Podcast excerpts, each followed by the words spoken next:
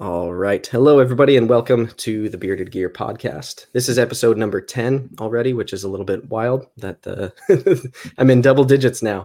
And uh, in celebration of double digits today, I'm joined by Joseph Vero of Vero Engineering or Vero Knives.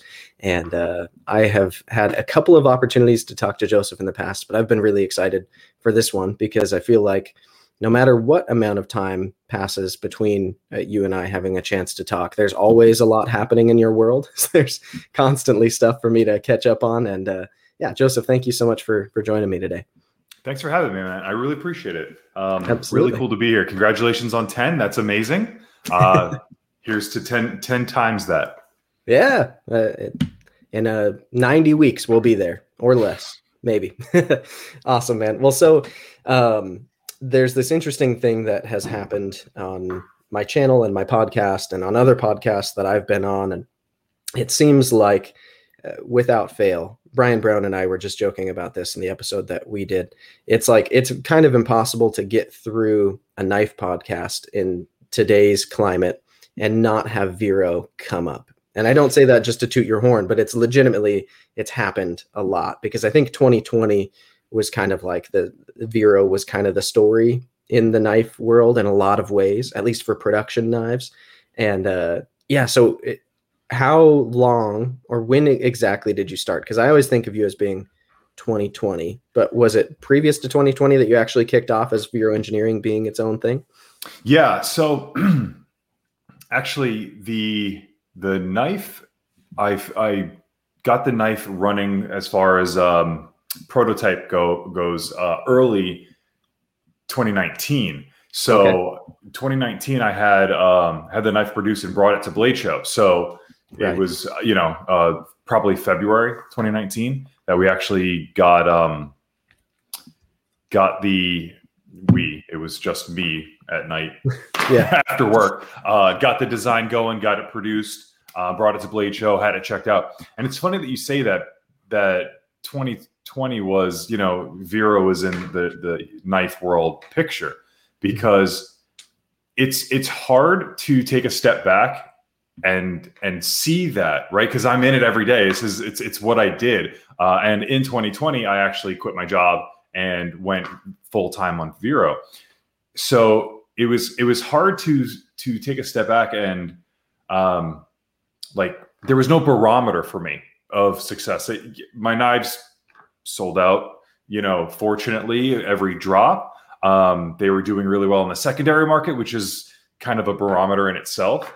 Um, but it was really hard to go. Are we, you know, is is this? Are we doing a good thing here? Like, is this, you know? Because I, I, I remember when um, Boost Blades showed up and the Boost Blade Smoke, I think it was, that was one of the first times, and I remember it, it coming out and it being this like um, nobody could get one. Everybody was talking about it. If you had one, that was like you got to show it off that you had that one. And yep. and I was I was I was trying to use that like at my friends. Hey, is this kind of like am I like boosts? Like are we like on boost level here? Because I yeah, it was hard for me to figure. You know, it was hard for me to tell. Right, right. Yeah, I'm I'm sure the perspective of being the person doing it is totally different uh, inherently for anything that you're up to than somebody on the outside looking in. So early 2019, you create first prototype of the Impulse, correct? Correct. And then you take that knife to Blade Show. From there, you kind of decide on who you're going to have build the knives, right? Yes. Um, I had Bestech do the prototype for it.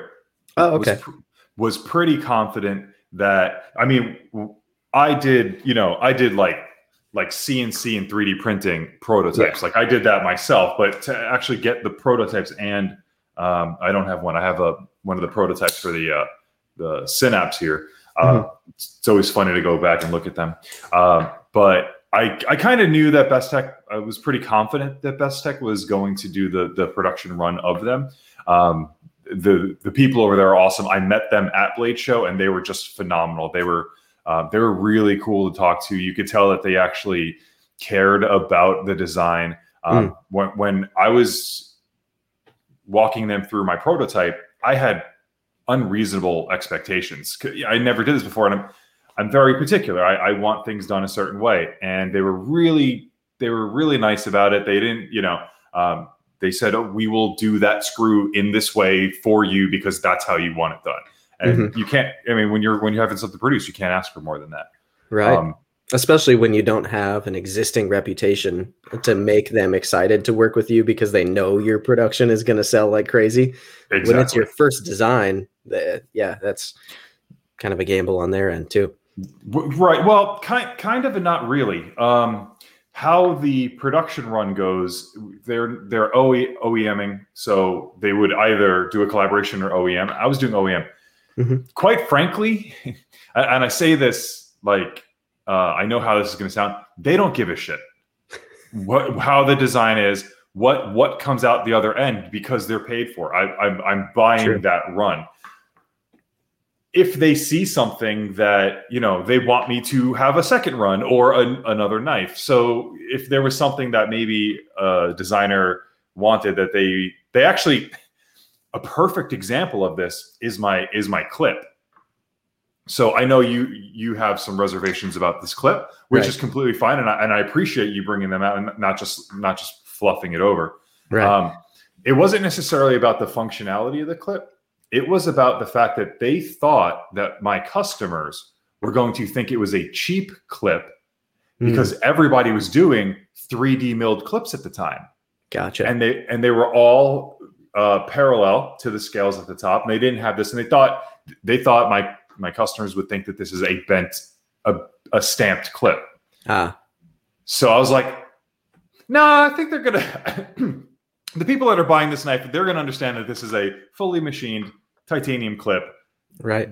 That won't be a problem. And now you, I mean, that's kind of become ubiquitous now with a lot of, um, uh, you know, produced knives like that. So Yeah, it's kind of like a tier thing where at certain tiers you kind of expect for there to be a milled titanium clip unless it's a very specific dine, design choice for it to be otherwise. But it's like once you pass, I don't know, 200 bucks, like unless somebody really likes a wire clip, you're probably going to see the milled titanium because that's associated with like a value metric of that spot. I think.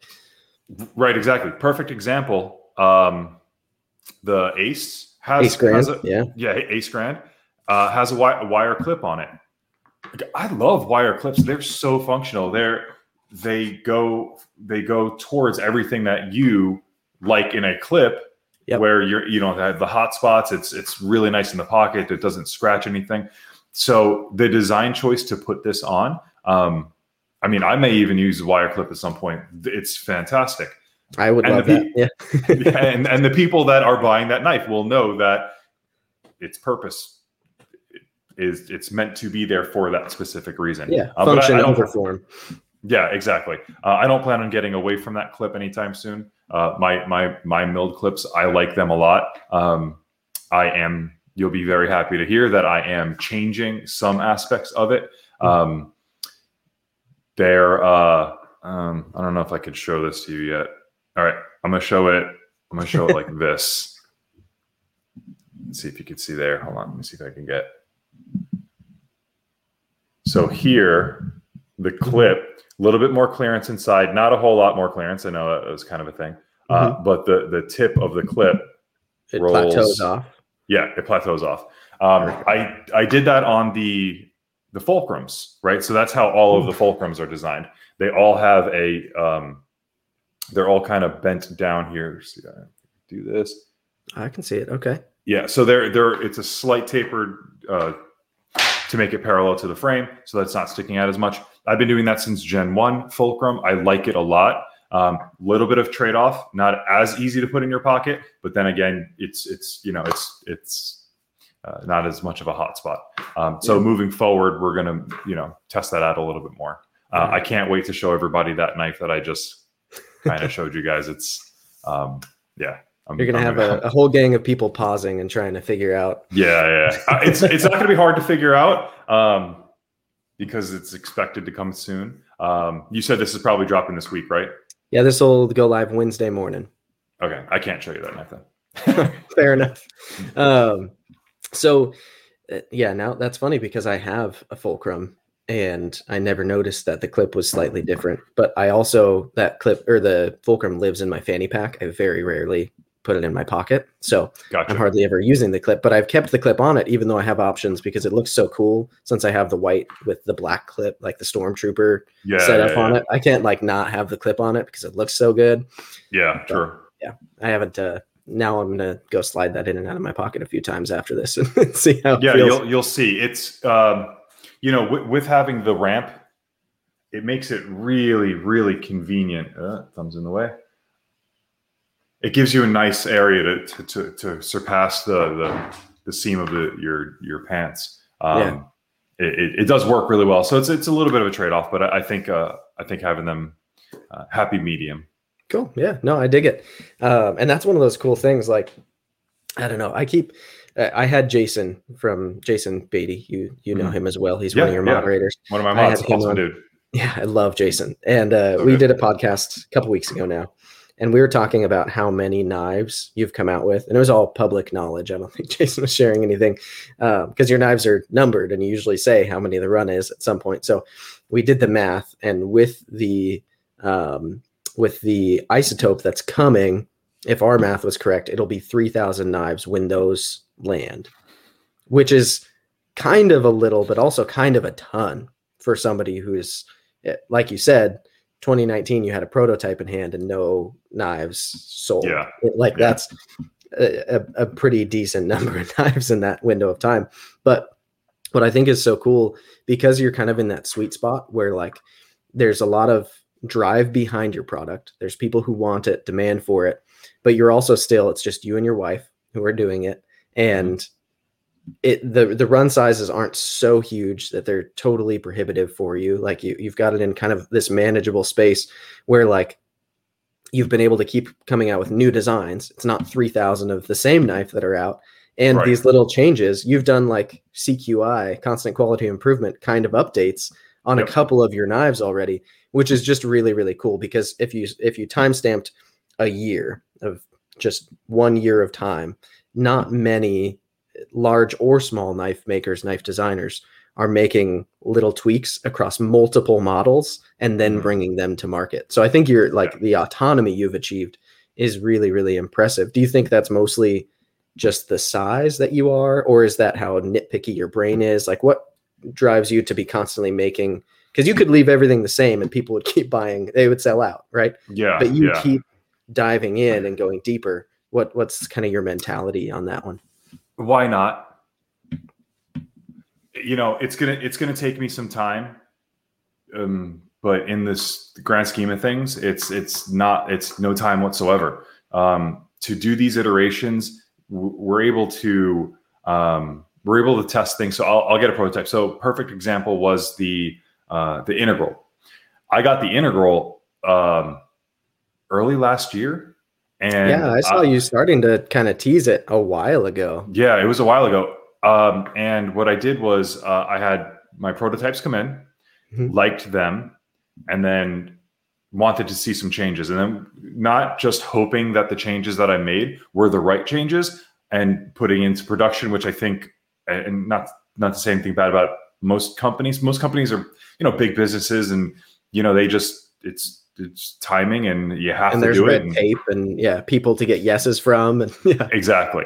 Uh, so I got more prototypes produced. Um, so I went Mark II prototype. Was really happy with some of the changes. Actually went went back on some of the changes, and the the the final product of the the isotope, which is the integral, uh, I'm really really really happy with.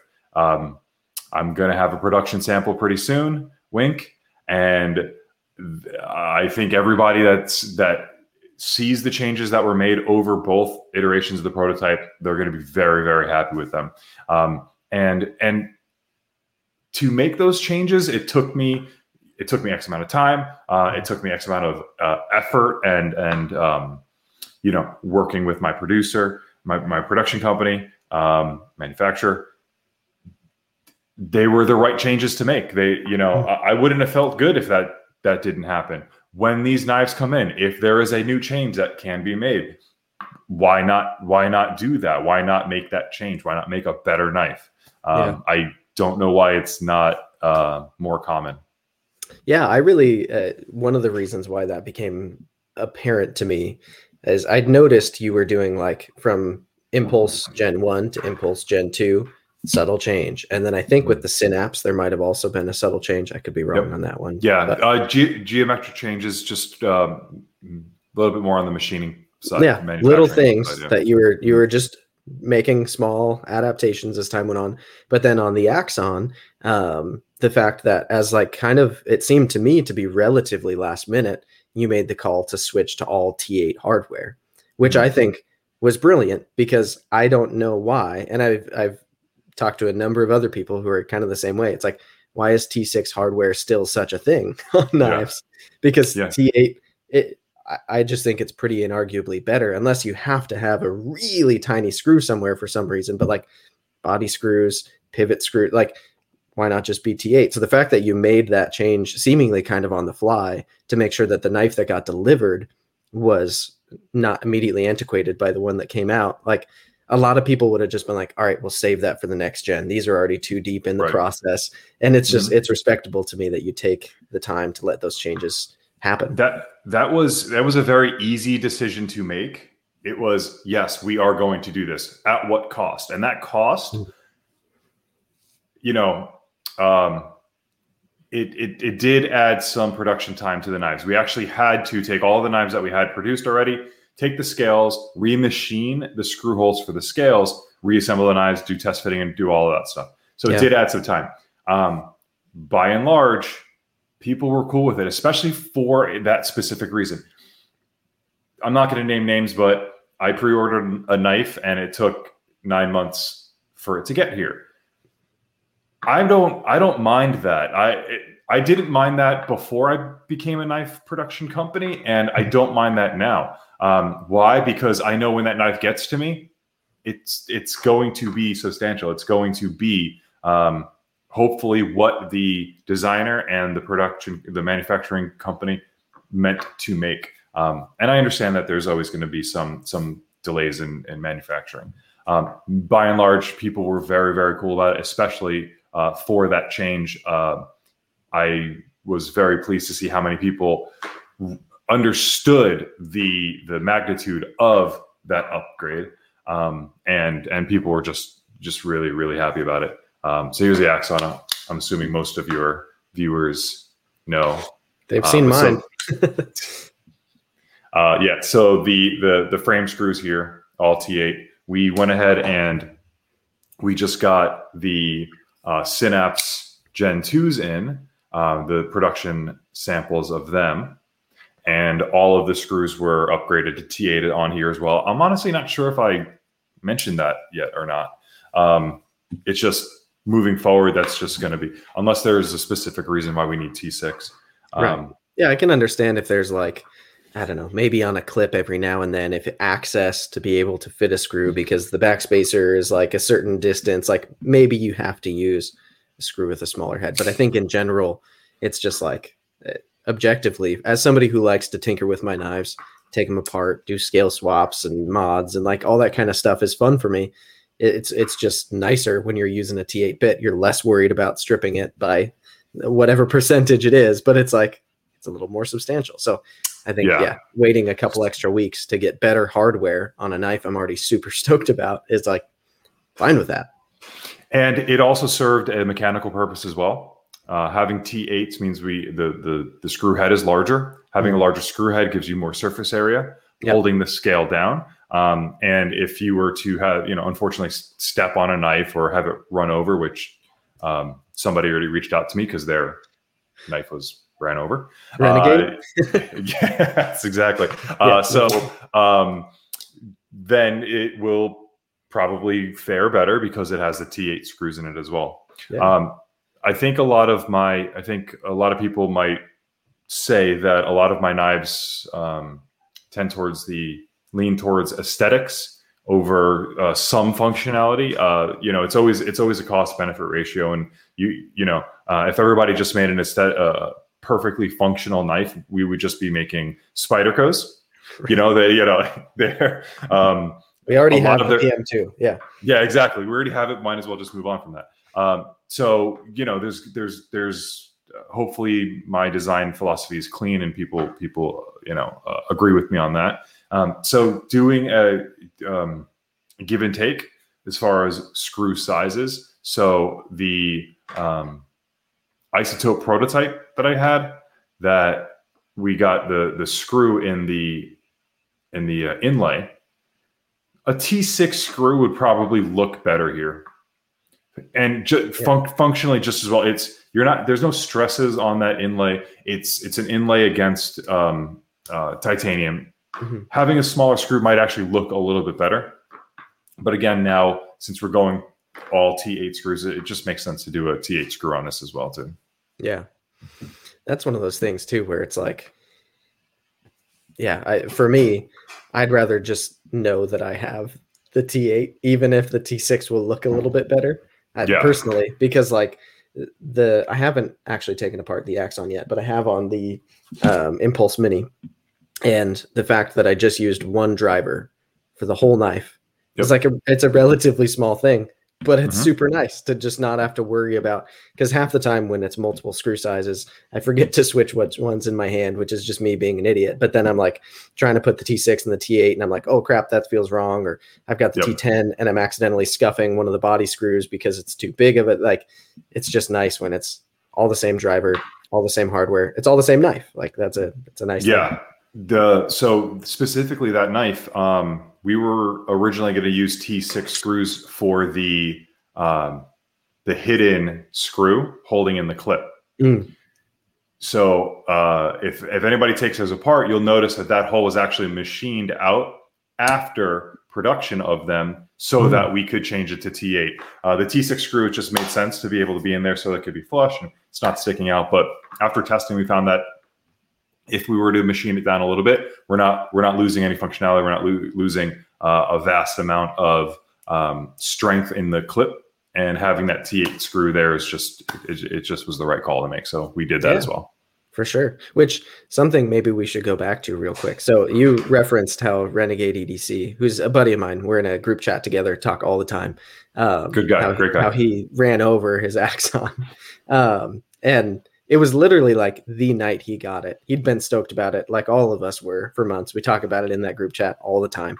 And uh, the awesome. aftermath of that was really quite impressive that his knife went through that in like the ice and snow and then stayed out there overnight until he was able to go out and find it. And it was really just the scales that were pretty thrashed and like yeah. some surface scuffing. But he was able to then like RIT dye the scales and like kind of black everything out and do some like Dremel work on it and get it to look l- like a reasonable knife. Like someone who's not very good at modding modded it. I didn't want to say it, but no, you're exactly. Um, yeah, it, it did not look terrible. I was very surprised. I wanted to see a before picture. He actually never showed me the before picture, um, but I was really curious to see what it looked like before. Uh, but yeah, no, the the end result was yeah, yeah. I was impressed, and that was your your one liner lock model too, which is like in theory, I think most people assume the frame locks are going to be the more robust ones. Yeah, so sure. that's one of the cool things about the Axon is it's thick titanium liners with an mm-hmm. insert, and the fact that it went through that with a, a buddy who I personally know, so I know that yeah, it's true. You vouch um, for it. Is really really cool. Yeah. So the the Axon, if the screws were um, the right size, you could take the scales off and run it as a titanium frame lock knife. A super uh, slim little frame lock. Super, super slim frame lock. Uh, you, I don't think you could put the clip on. Not, well, maybe. Um, but yeah, technically you can run this as a, a frame lock knife. Um, That's awesome. I may, I may cut some screws down one day and just test it out. I was gonna say you should start if it works. You should sell screw sets to do like as a oh yeah as an after thing. A ridiculously thin knife. It's already fun. a super light knife. Um, I'm yep. really happy we were able to get the the the weight down on them to what we did. Um, the titanium frame lock or, or liners because uh, they're fully nested liners. Mm-hmm. Um, they are fully milled out. I mean, where wherever we could take weight off, we did. Yeah, there's um, a lot of weight reduction in there. Yep. Yeah. Uh, but, but it, I don't think it really. So I still think it's a really well balanced knife. um, you know, right where you right where you hope the uh, center of gravity is actually mm-hmm. is. Uh, a lot of that comes from the full titanium backspacer. Helps mm-hmm. out with that quite a bit. Um, but yeah, this is I'm I'm really happy with how this turned out production wise. Yeah, one of the first things I noticed about it was how light it was because I wasn't expecting it. That's one of those things that's like it's hard to describe as a reviewer. There are certain knives for me that when I see them in photos, when I look at them on the table in front of me, I expect them to weigh a certain amount because the brain just associates it with other knives that I've held. Now that I've held an obscene amount of knives compared to mm. a, a, normal human being, I feel like I, I'm pretty good. Like if I were to like guess how much that weighs, I'd be pretty close a lot of the time. But uh, there are a few knives like that, or like my Koenig Arius is a good example of like the internal milling is so extensive on there and it looks kind of chunky when you look at an Arius. And then every yep. time I pick it up, it's like that was lighter than I was expecting it to be because I see a big block of metal sitting in front of me. Yeah. And, yeah. It and it's like, where did the weight go? And I think the Axon does that too. And um, even like the Impulse Mini, which is uh, not uh, trying to be a super lightweight knife, there's a lot of internal milling on it. Mm-hmm. And it feels like for its size, a little lighter than I'd probably expect it to be because it seems like robotic and heavy and all metallic and then you pick it up and it's yeah. like oh that's a that's a very pleasant weight in hand yeah i actually lean a little bit more towards having heavier knives i like the robustness of a, a larger knife in hmm. fact when i got my gen 3 arius um, i think that's when they started doing the milling on them uh, i had two gen 2s before that and I had to get rid of it. It was too light. You preferred the heavier ones? Yeah, absolutely. Um, I wish that there was a, a medium because then when I went back to the Gen 2s, I was like, oh, yeah, it is a little on the heavy side. Um, mm-hmm. So, you know, I was going to take it, you know, take it apart and take it to the mill or something like that and take some out myself. Um, but yeah, I had the, uh, the Stormtrooper Gen 2 because uh, yeah. they did, yeah. Um, and it was a, uh, I did, I did like the weight on that one a little bit more than the, the, the milled out you know too much. Interesting. So we're going to talk a lot about some more of your knives for sure. But I was curious as I was kind of thinking about this happening today. I know that before starting Vero, you'd been into knives for a while, correct? Mm. Oh yeah. And you were uh, kind of a collector. You had a, a pretty diverse collection, I would say. Does your has your collection changed a lot and like the rate at which you acquire knives like how different is it now that vero is what you do and that you have your own knife company? Because i imagine that has to change the way you look at things a little bit maybe mm-hmm. or the, the frequency at which you're wanting to pick up new stuff. Is it different or are you still like every bit the same collector you were? No so it's funny. My my collecting ebbed and flowed a lot over the years um, depending on what job I had or what type of work I was doing, or if I was in college. Um, you know, uh, it, it, was very interesting to look back and see kind of what my my collection looked like throughout the years and and how it changed and you know what mm-hmm. I could afford at the time. You know, I was a, I was the type of collector that um, would have um, a set amount of knives and would rotate some of them out. I would I would trade and sell and buy, um, and it's a great way to see what you like and see what you don't like. You know, uh, but my collection never really just sat the way it was. Right. Uh, it did that in 2020. Hmm. I barely bought a knife in 2020 because I couldn't carry them. Hmm. I had to test my knives. I had to put my knives in my pocket, and I, I know that's a really it's weird to say like had to. Um, loved it, loved every minute of it. Um, the prototypes that I got to play with and test out was one of the coolest things. But I did feel that that that collector portion of me missing a little bit. Mm. Like it just didn't. Um, I, I, didn't. I couldn't look forward to knives really being released like everybody else because if I got them, they would go in a knife. They would go in a knife case, and I wouldn't. I really wouldn't be able to to, to you know enjoy them um, so that being said it definitely eased up a lot specifically for that um, but i mean i still got um, i got uh the Ooh, Adam Zerks. Zerks, yep absolutely phenomenal. Seriously, just as, yeah, it's just a great knife.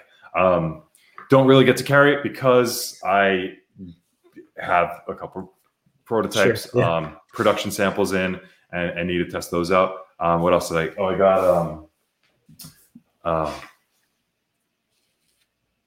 Sharp by Design, the, the Evo, the, the, Evo. Yeah, I think Evo two. Um, awesome knife. Really enjoying that one. Um, so I'm I'm getting some things. Oh, I have. Um, speaking of Evo, I have a, a custom knife factory Evo coming in also.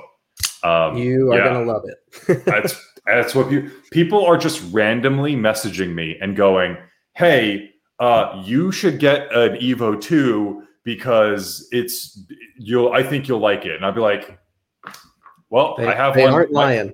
Mike, Mike is sending me one from Russia right now, which is awesome. I can't wait. I'll have it in a couple days. Um, so I, I do get to look forward to those types of things, but um, it's it's one of those things where if you love chocolate and then you get hired as a as a chocolatier, but that's yeah. what they're called, person, you know, it, it's it's like your relationship with it inherently has to change. Yeah, it does. It does. But you you still can love chocolate. I mean, I love collecting knives, which is good because um, you know, uh, it's it's a weird thing. Like I, I thought about it today that I pulled out the prototype that like nobody else has this. Mm-hmm. You know, like like how cool is that? You get to get an exclusive knife that only a couple of hundred other people. Like I have the one thing here. You know, yeah. like that's pretty cool. That's way cool. Yeah, I. Uh, it's funny because prior to me starting my channel, I was I collected much like you do, or like you did, where it was like constantly buying, selling, and trading, mm. revolving things out. I kind of kept a core, like 20 ish mm. knives at a time. And if I wanted to bring new stuff in, that meant I kicked other things out. And it was really fun for me. And uh, when I found something that I really liked, oftentimes it would be in my pocket pretty nonstop for weeks at a time, right? Yeah. But now that I'm on the side where I'm constantly bringing in new stuff to review and I'm always working on the new things that are coming across my table, I have like the opposite problem where I don't have time to bond as much with some of the knives that I love and that I like mm. get amazing reviews and I kind of wish I could just keep putting in pocket all the time yeah. because by doing that I'm stealing time from the thing that I need to be figuring yeah. out thinking about and spending time with so that I can speak about it in a coherent way and not be a liar who's talking about its performance without carrying it. So like it's funny how the grass is always greener sometimes where it's like a lot of people would kill to have as many knives come across and go through their hands as I do. And I get yep. that. I'm not, not yeah, complaining yeah. for sure. But it's also like, oh man, but I'd love to be carrying that Evo 2 more. And as soon as yeah. I finish that review, like maybe every couple of weeks I'll get to carry it. And that's across a bunch of knives in my collection that I really want to carry. Like yeah. I finished the Axon review and I snuck it in pocket one more time after because it was like, I want to keep carrying that thing. But I finished the review. Luckily, I'm in the process on the impulse now too. So it's like I have something very similar in the pocket. But awesome. uh, yeah, it's an interesting. It's like I, I was in the car business for a while and my mm-hmm. entire life i've really really loved cars been super into them and i like doing automotive photography and uh, there's like a whole there's multiple sides of automotive that i really like but when i worked in dealerships selling like really nice cars like i worked for audi for a while and i'd get to drive anything in the lineup i drove r8s i drove rs7s i drove crazy stuff which like a lot of people would dream about but it's different when you're there every day and that's what yeah. you're doing it's you still appreciate it it's like mm. if you're into chocolate and you become a chocolatier, you don't stop loving chocolate, but you right. do look at it differently. So yeah, that's interesting. Um, would you say in the time that you like since you first designed the impulse, your line I, I think has a certain vibe all the way across it and your knives all seem like they've got your identity in them. But do you think since designing that first knife and now having X amount to market, I'm sure another X amount in the pipeline, has your design language or your design philosophy has that changed at all? Or are you still just kind of getting all of it out that was already like in you when you started with the impulse? So the it's it's it's hard to answer that question because when I designed the Impulse, I designed multiple different knives before I actually ended on that that version. Um, I like I iterated the Impulse from a completely different knife to the knife that it is right now. Mm-hmm. Um, so so the design lang my design language like started and just immediately changed. Like literally overnight, I would come back to the drawing and go, no, no, no, no, that's not right. Then I would change and go, yeah, that's right. So literally overnight, my design, like I, I would like I would look at it and go, like why, like why did I do that yesterday? Like that's not like that's not good, you know. And then, but but and and that's that was a big part of my process though. It was stepping away. It was not looking at like the axon. Um, when I ended up designing the axon, um, I mean, it was it was it it looked like the axon when I first drew it out. Um, it, like I could not stop thinking about it. I kept going away and coming back and and expecting to go. No, no, no, no. The the the angle on. I mean, you don't. You guys don't know how how much I obsessed over over the the radius here and the the angle between the the swedge and it just I kept going back and going, is it is that is that perfect? And there is no perfect because it's always subjective. And then you know tomorrow me might have a different opinion. But mm-hmm. this this this was pretty much this from when I when I designed it. I just did a lot of tweaking to it and just kept coming back, expecting it to be changed. Um, that being said, other knives like this, well, actually, Synapse is a good example also.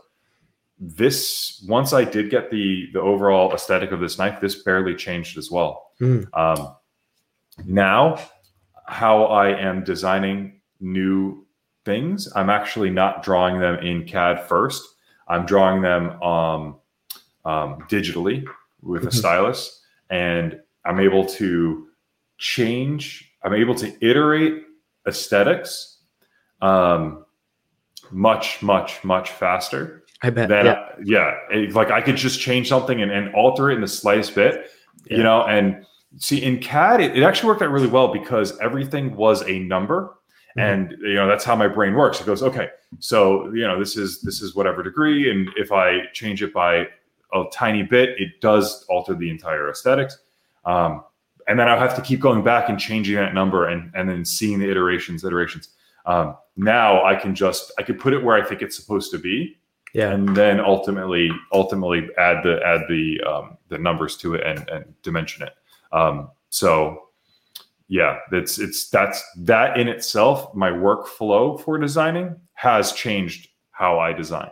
Mm-hmm. Um, I think that the next couple knives that come out, um, they're still going to have the same design philosophy. I I, I don't think that's going to change as much. I, I want clean aesthetic knives that mm-hmm. that function well, um, and and hopefully that that stays the course. Um, but you know there's going to be some different design i mean if you look at this like you just said you said that you had the axon in your pocket mm-hmm. and you're getting to now transfer over to the impulse mm-hmm. to do a review and you, you just you said i'm going to have a similar knife in my pocket yeah, there's nothing similar. I, I don't have a I don't have an impulse on. There's nothing similar about those two knives. True. They are they're so inherently different. But you yourself said they both feel Vero. They they they feel that that's that's the aesthetic. That's the that's the feel of the knife, and they they couldn't be more different knives. Right. Um, like so opposite blade shapes. One's opposite blade shapes. Line, yeah, exactly. Yeah. Yep. Yep. Uh, one has milled pockets on two sides. One has on one side. One's a, a, a rear flipper. One's a front flipper. They're they they couldn't be more different knives but hopefully, you know, there is that, you know, there uh, there's a consistency across your line. Right. There's sure. a, there's a vo- there's a voice for both knives that are that are speak the same language. So yeah. Do you know? So I'm, I'm very intrigued by the way you describe your design process especially i think i've mentioned to you um, i'm in the process of with a buddy right now working on a, a, production knife that I'll be talking about soon. I'm still not sure details on it purposely, um, and I'm sure people are getting sick of me like hinting at it. But um, Do you, for you, is there a time when like you have a marker of knowing when something is done? Because I, I think, like you mentioned, with art, you you could foreseeably just go on forever, iterating on it and making the the tiniest changes. And you can never feel like it's perfect. Right. Um, I feel like I'm pretty decent at that. Like my wife and I are opposites in that way. She hates everything artistic that she makes and overanalyzes it, and I'm pretty good at like this is what my vision is here right now. Release it and be done. Right. like I'm I'm Yeah, yeah. I'm okay at that process. But for you, is there a moment where it's like, all right, right here, I've done enough. It needs to. I need to let it fly, or is that a moving target on every knife where it's just arbitrary? Um, somewhat moving target. I am.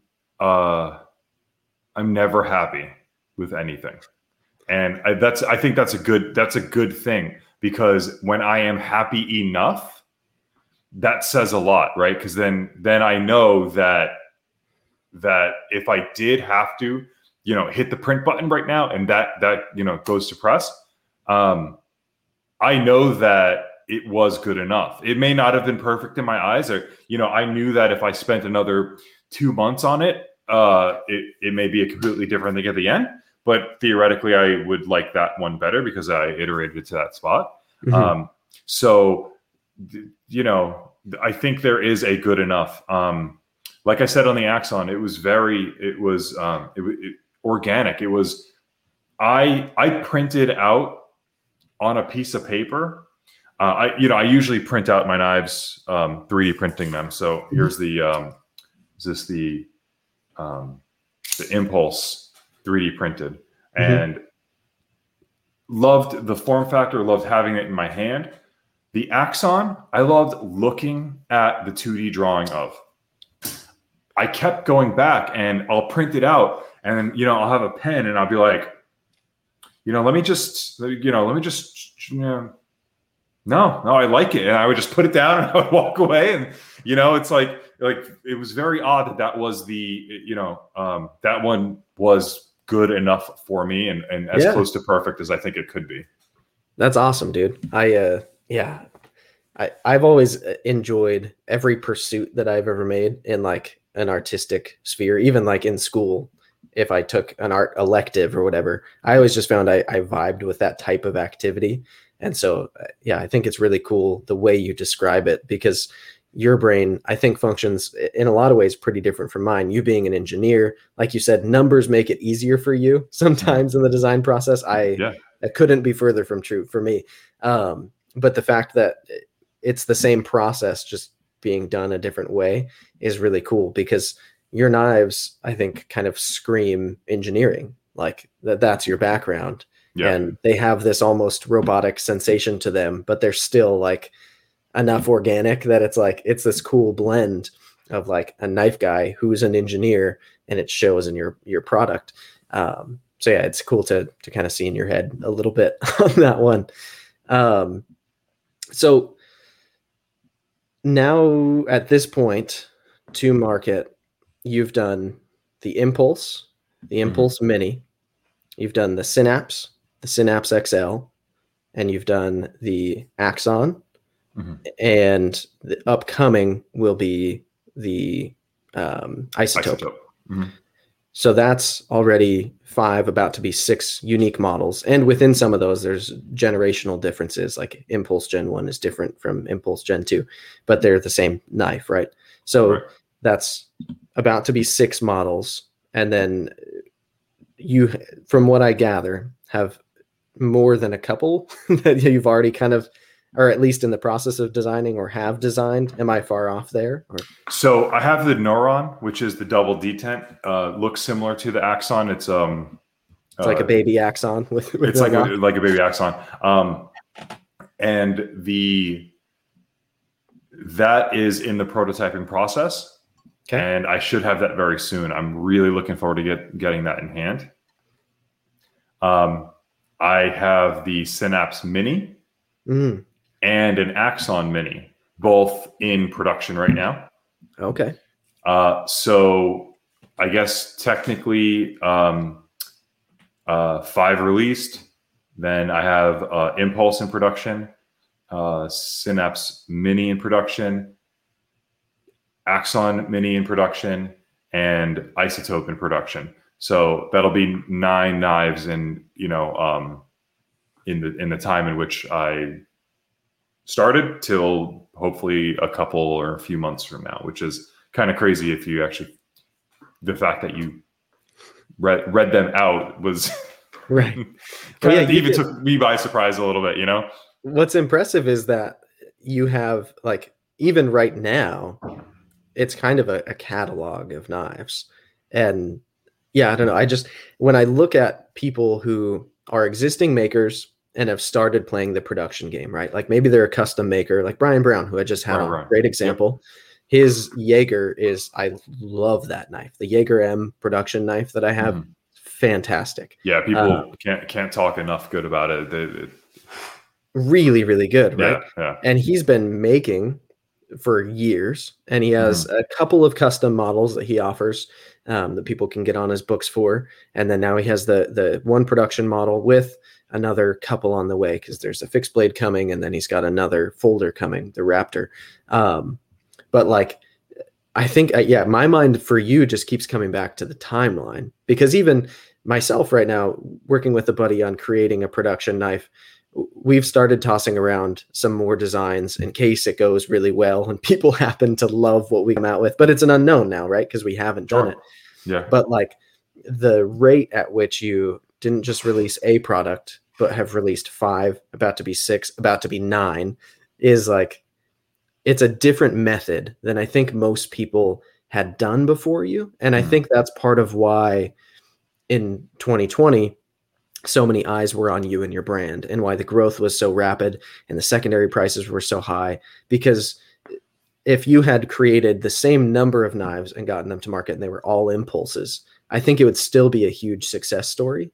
But the fact that you created a, a diverse catalog of knives and got all of them to market means people who are just on instagram learning about you when they find you it's not just a knife that they can go ah, i either mm-hmm. like it or i don't like not really my style there's like four or five knives that they yeah. can look at and see that you've gotten to market that their friends have.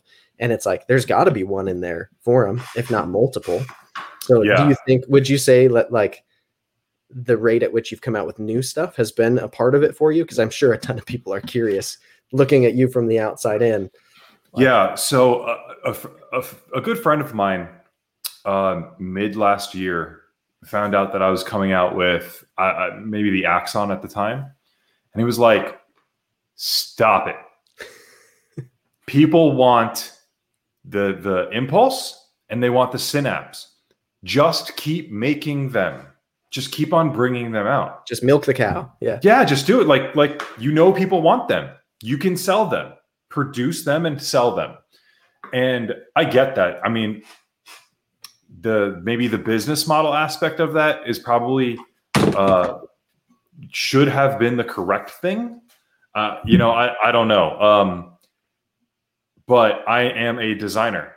The reason that the first knife came about was because I had a lull in designing for my company. I we were in a working on a project that we stopped. I stopped the designing process and I was moving into the manufacturing process on. And I missed designing. I missed sitting down at CAD. I missed that creative outlet. And that's why that knife, the impulse was created. I I, I am not going to stop that. I'm not going to stop designing. And then if I if I design something that I like, like the Axon it, I just had to bring it out to market. I couldn't just I couldn't just have it on my computer and you know have a couple 3D printed versions of it and then that that be that. Um, and then if I do show it or like with the with the neuron that's coming out, I showed the CAD model of it and people want that knife. So I'm going to make that knife because I want that knife. And mm-hmm. why not have that knife in this world? So I I'm going to make it. Um, business strategy, um, like trying to be on the outside looking in. Um, maybe, maybe should do more of one run or, or, or sooner or more quickly. Uh, I mean, not for nothing. I did Impulse Gen 1 and Impulse Gen 2 both in the same year, which, you know, for a startup small business knife manufacturer or knife designer, um, that's, you know, that's, that's a pretty good turnover for that. Yeah, a Um, lot of but- people who aren't doing multiple designs aren't getting two batches of their successful knife out in the same Yeah. calendar year. Yeah. Exactly. Um, so when when you, when we started this podcast, um, you said Joseph Vero with Vero Engineering with Vero Knives, and it's funny that you say that because I'm not Vero Knives. Um, People people want to put that on me. Mhm. Um, I'm all I was already Vero Knives and tools because of the fulcrum True. Yeah. within the first couple months of me Part of my wall is not adhering correctly. And so pieces of it are falling on me. It happened earlier today. It's not a new thing. Okay. These are just adhesive, like vinyl planks behind Ah, me. gotcha. Nice. And it's been humid. So, so Uh, all right. I hope one doesn't hit you on the head, or does. That would just make this podcast really awesome to watch. it would. They're all right over here. Oh, hold on. I'll show you. This one's on its way down. So, Nice. so, so it's going over here right now. Um, sorry, I didn't mean to no, have it's, my wall cut you it's off. okay. Uh, so my next project that's coming out, it's uh, it's better glue for adhesive wall fixturing. I need Uh, it. So that's why Vero Engineering and not Vero Knives. Uh, I'm no, that's the thing. I'm gonna put my framed poster over that spot now. That'll be my fix. Nice. Got mine back there. Um, yeah, that, I mean that's the thing, right? I, I I'm a designer. I I happen to design knives and happen to have designed knives. Uh, it doesn't mean that I am going to only design knives. Um, fortunately, uh, the fulcrum has been done really well. People seem to really like it. Um, I I can't keep them in stock.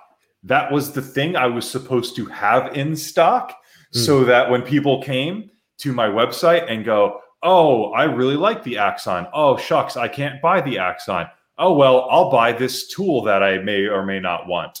And then that's why it was supposed to be there Yeah. but I put them on the website and they they sell out really well. Um, so thank you, you, all for that. add those pretty frequently, right? I, I feel like I see you a lot of the time saying more fulcrum's been added to the site, and it's like they're always gone quick. Yeah. So how I do it, I do them in batches, similar to how I do, you know, just just the the nature of being a a, a small company, just my wife and me, um, is that we can't get all of the axons in. You know, a lot of companies, and you know, we'll be moving towards this for some knives in the future.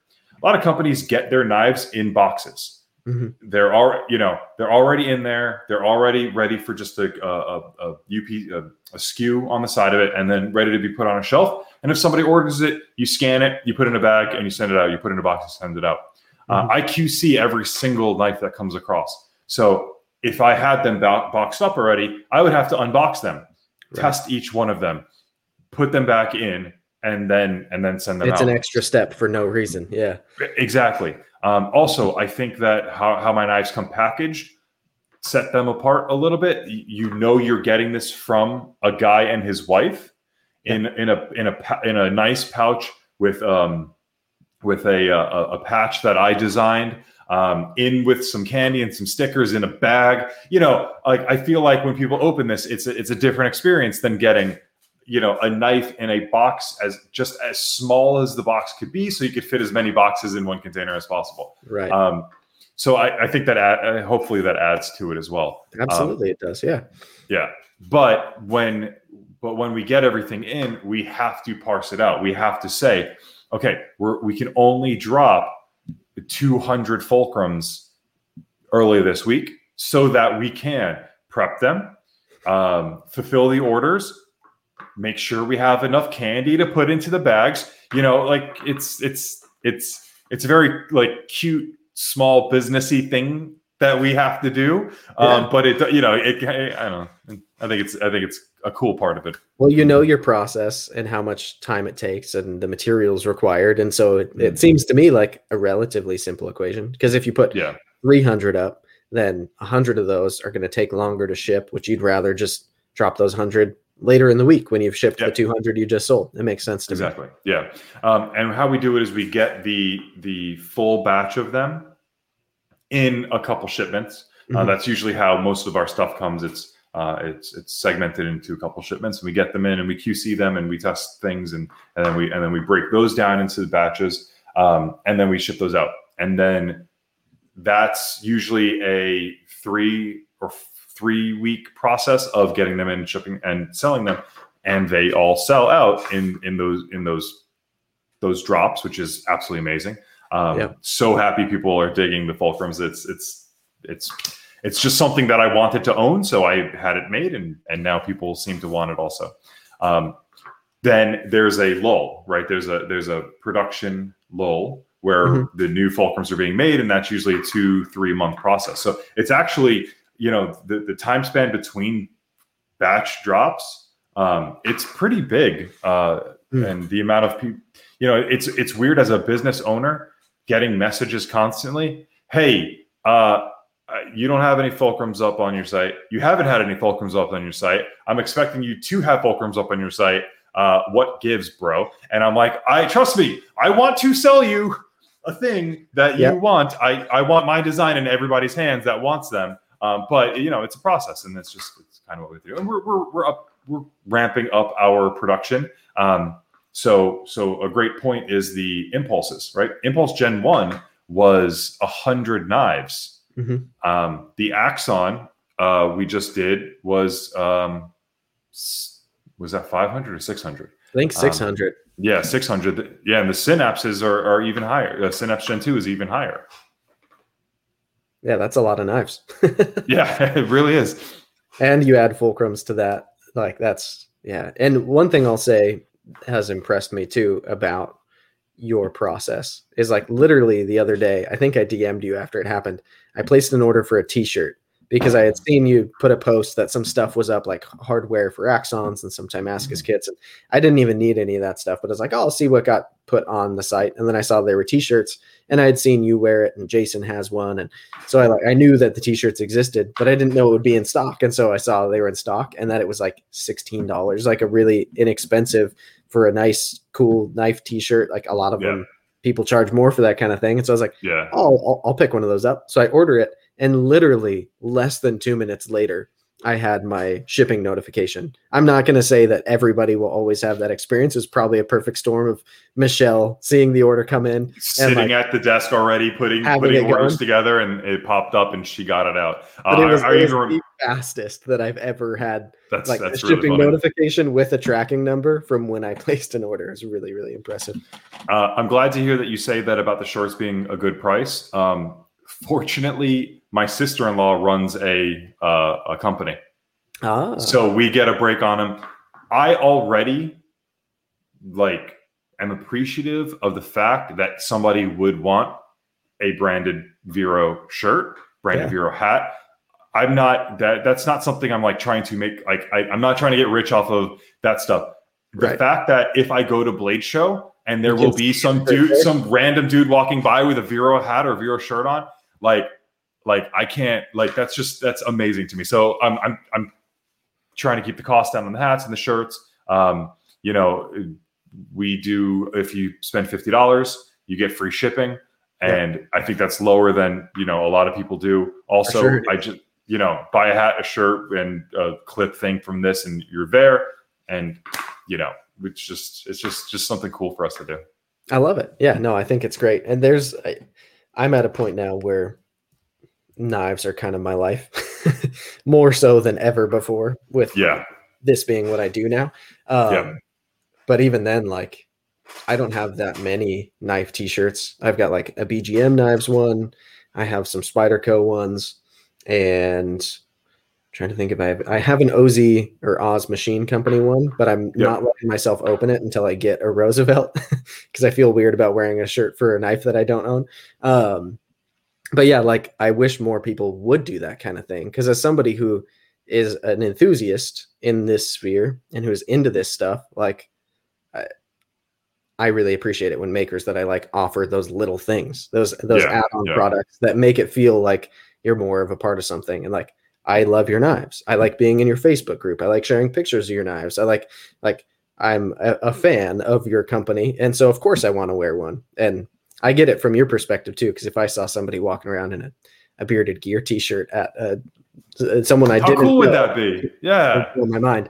Um, but yeah, that's I'm, awesome. I'm still I'm still waiting for the day where I'm just walking around and you know I see a Vero clip sitting out of somebody's pocket, you know, walking in a, in a park or something like that, like just some Right. random dude. Um, if that ever happens, I'm going to make sure that I get that person's information and I'm going to send them a fulcrum or something. Because the first time that that happens, it'll be just one of the coolest experiences of my life.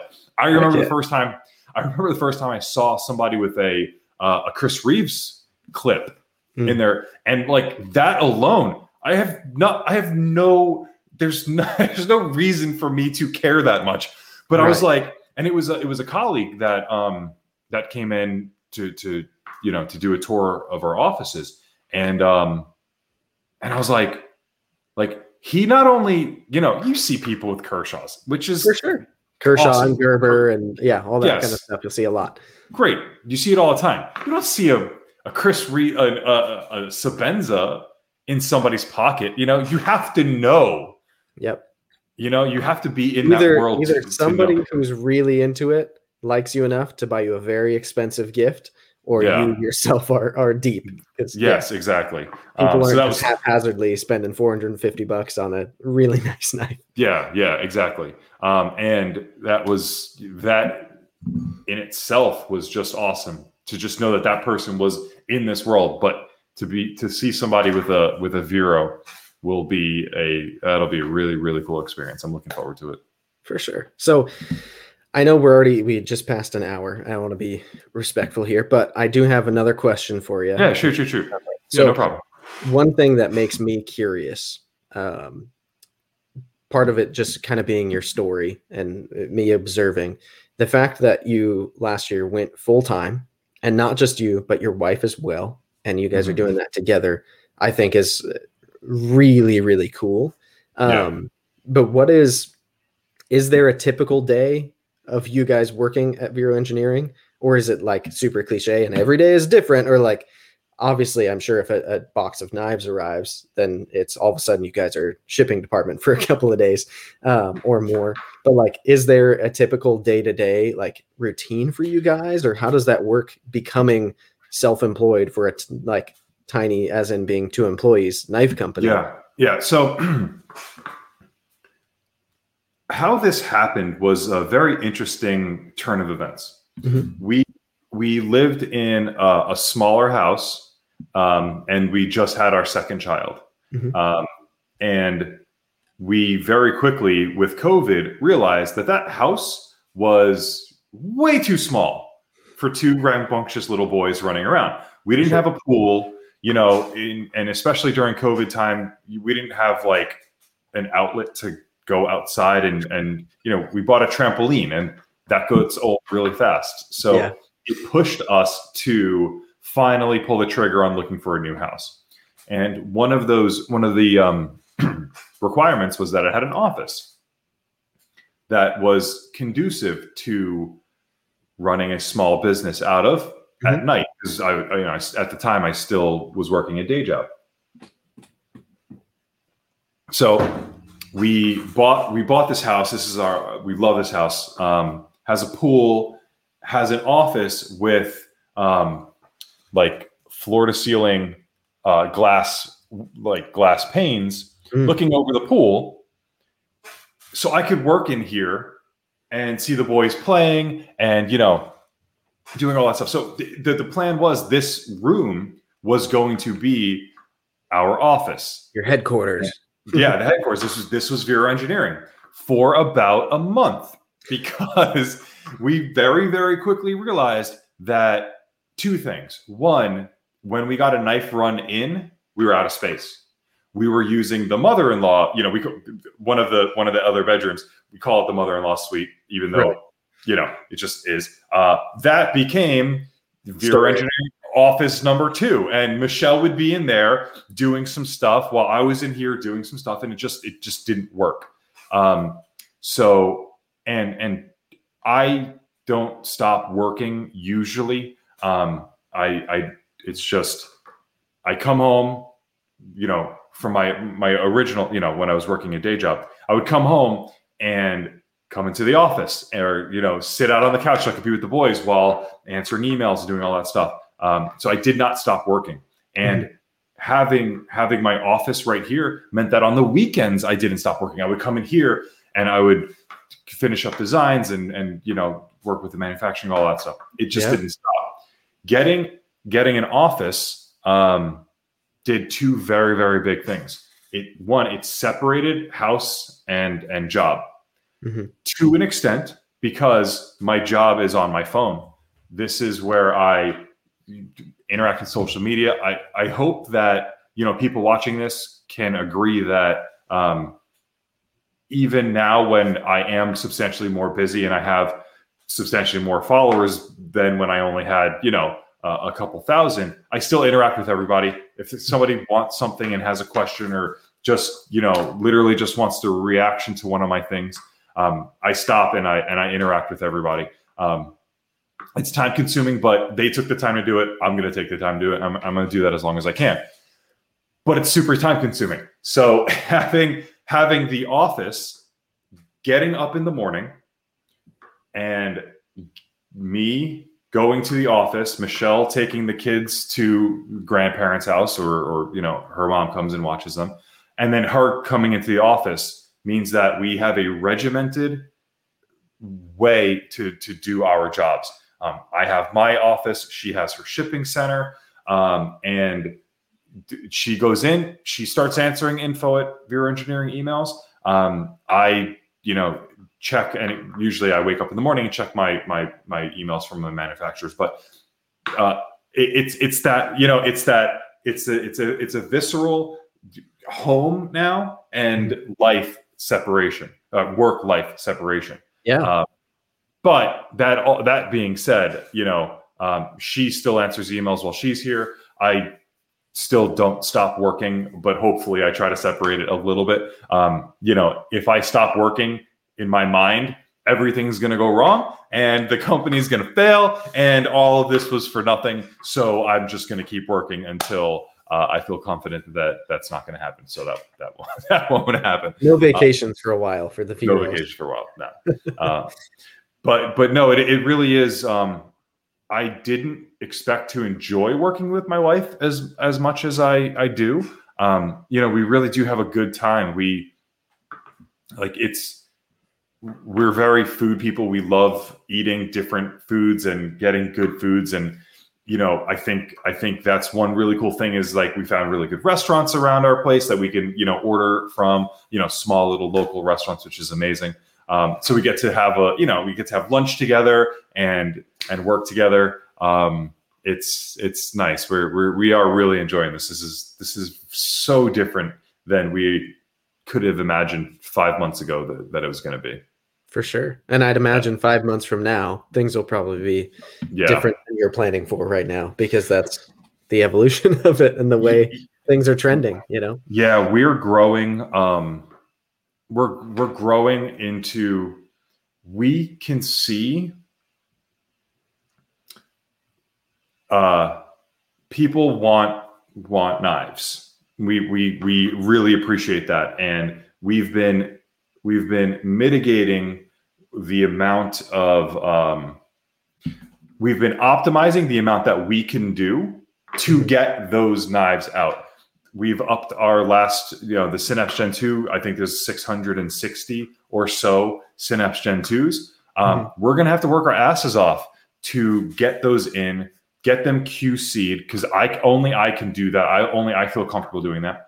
Getting them QC'd, getting them packaged, getting them prepped, and getting them shipped, um, while still working with my manufacturer, while still answering emails and you know doing warranty stuff and um, creating designs for the isotope, you know, patches and all that stuff can't stop, and that's the hard part, right? Because that that stuff it, it, physically can't stop because yeah. it has it has to happen. You have um, multiple irons in the fire because there's running a business is so much more than sending your design to the manufacturer and then and then just it, eventually being it. Yeah. There you go, printing money. Yeah, like yeah, exactly. Uh, um, there's so, also the whole side of it of like figuring out taxes as now you are your own business that's moving up in income brackets i'm sure in terms of uh, the more knives you bring in the more money on paper that you're bringing in. Like a business is so much more than just oh yeah.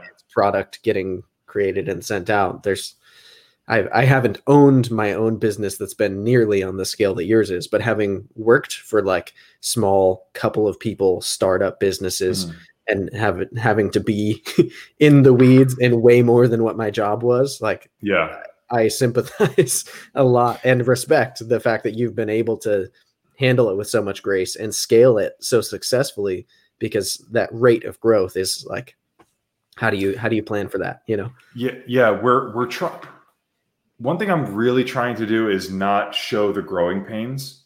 Um, this, you know, this isn't this isn't easy to do, and I don't want to sound like I'm complaining because this is this is like you could I couldn't ask for a better story than what we've had. It's been a lot of work. I, you know, I don't I don't want to keep complaining about not stop working because I, I love working. It's just I yeah. love doing this, so I get to work this much. Um, but there there is like payroll, right? Michelle and I need to get paid. Um, we actually haven't taken a paycheck yet from the entire course of this entire company. I haven't taken a penny out. I'm taking. We fortunately enough we d- didn't need to and can just keep going as long as we can without it which means that every penny that we can make from this fulcrum dump will, right back in. I can I can I can progress to the next line, um, you know, the next knife, the next whatever, um, and you know, at some point, we, you know, we're gonna have to get paid, so I have to now go on a payroll process with you know the taxes implications. Uh, you know, having an office, potentially growing out of that office already soon, um, maybe needing to get to hire somebody to mm-hmm. do a certain portion that um, that I can, I feel comfortable handing off. Yeah. Finding somebody, I like. I never thought about. Um, I I the the type of person that I need to hire needs to be tech savvy. Needs to not not you know be okay with just sitting there for eight hours one day putting candy in a damn bag. Like it's a you know, it's right. a weird thing to think that I might have to hire somebody to help us do that. Um, so it's just you know it's a it's a lot of small problems, right? You know, they compound. Um, that compound, but but in the end, if you do solve them all, um, yeah, I feel pretty confident that I, I've done a pretty good job of solving a lot of the small problems um, correctly to mm-hmm. get to this point. Uh, and I just I, I hope that I continue we continue to do that. Um, and if we do, I think we'll be in a pretty good spot. Absolutely. Yeah. I mean, I think it's it's interesting the relationship you have with it where you, you keep saying like sounds like I'm complain, complaining. Don't mean to complain but yeah, yeah, I don't hear it as complaining at all. It sounds like you're being very real it's logistics. It. yeah. Yeah. And I I love uh, that transparency that you've been able to accomplish as well. I think that's part of why people feel so invested in you and your story is because mm. like for so many people it's kind of the dream. Like to take the thing that is your hobby mm. and then make it into something that not only is successful by every metric but is trending more and more success as each day goes on it's just like a wildfire that's spreading and yeah. the fact that you have found a way to ride that wave and i think a lot of people would have stopped so much earlier than you did and been like i did it this is crazy i've got three knife models that people love and I can't make enough of them. I'm just going to keep on going. But what impresses me is that you keep making more little problems for yourself by continuing to scale instead yeah, of yeah. backing off. And yep. I think that's what's most admirable to me because, like, I don't know. I, I don't have nearly as many irons in the fire as you do. I, I make videos for YouTube. You know, like I shoot pictures for my wife and then now I have a podcast. Like that's not all that much to manage at the end of the day compared to dealing with all of those little things. And like when you hire yeah. somebody, hiring a first employee for a small business, you have to create a job for them. Mm-hmm. And then as being I have to have something to do for eight hours for that person, which right. I never thought I like that. I have so much stress just thinking about having somebody sitting at a desk over there and then them going, now what, boss? And I go, Right. I don't know. Like, that's so that's so stressful. It's it shouldn't be so stressful, but it is. And imagine for you too, when that moment comes that you've got to let go of those tasks that you're now letting that Yeah, person do, yeah. who isn't your not- wife, who you have Yeah. a level of trust with already. Like right. all of that is real. And so I think the fact that you've been so fearless about the process, that even though a lot of people would have tried to dissuade you from coming out with nine knives in the past short history and to just stick to one or two, you courageously were like, no, I want to keep making more. No, I have So- to. Like the, I, you have like I have to. You know, it's not it's it's a non-negotiable. Like I have to bring out those knives. I'm I I you know, yeah. Um I my wife used to yell at me for working too much. Um and she understands now why. Like she realizes that 12 months ago when I left my office, my my day job and and kept working, this is what we got now. Like we are here now because of that time that I put in then. Um, Right. I know that in a year from now, I will look at this weekend. I sat on my computer doing X amount of work and on my phone doing X amount of work. In a year from now, I will have that payout then. I will I will be in a place then because directly related to the fact that I did that today. Um, Yeah. yeah. It I, I I know that you know, um, and that, that that definitely helps with the whole process of it. Yeah. It's admirable. I think a lot of people like you hear all these gurus and stuff. Not that I'm trying to be one, but a lot of people try to push the mentality of like, as long as you grind, then you'll get there. And I agree with that, but I also don't because yeah, I've been in jobs where I have grounded out for some boss man sitting in a different office than I'm in. And like, eh, maybe if I had grounded out for instead of two years, 10 years, then I would have gotten to something that I would consider a, an impressive metric of success. But the fact that you've created your own thing to grind out, it's Yeah. like the potency of all of that grinding you do. It's so directly for you and your life that that's what's like that's what's so Yeah. cool about it is you're not Yeah. just like I really want to become a I don't know some white collar thing and I'm going to start at the bottom and I'm going to grind it out till I'm at the top. Instead, you've like you've created your own business that is a passion project for you, but you're Mm. remarkably talented at and good at and like all of that energy it's it's just it's all getting stored up within it. And it's cool cuz people can see it. Like I have a lot of conversations with a lot of knife people and uh, I've had the luxury of being able to talk to you a couple of times and Yeah. and hear your thought process, and I always appreciate it.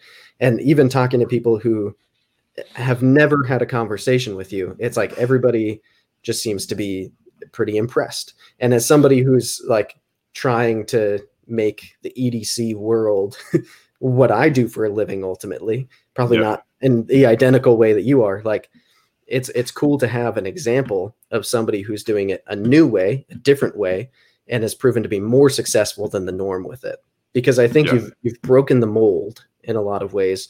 And like you said, to you, there's no other way. Like I see it as like a fearless rejection of the other way, and you're like, no, this Yeah. is the way for me. yeah This it's just it's the way, It, it seems obvious so it's funny um wh- last podcast a recent interview i did um i think i said something to the effect of like why aren't people doing it this way? We were talking about the flipper tab with my knife. And i Mhm. said that's kind of that's kind of your theme. Like like you see something you go like why why isn't it already being done like this? Or why doesn't everybody do it this way? Mhm. and i for me it seemed obvious right? Um my first knife got popular. I think it sold my, my first knife design sold out in the first night which is in it in of itself just absolutely incredible. Look who's going to buy a, knife from somebody who's never designed a knife before? Um, but it did. And i know why it did.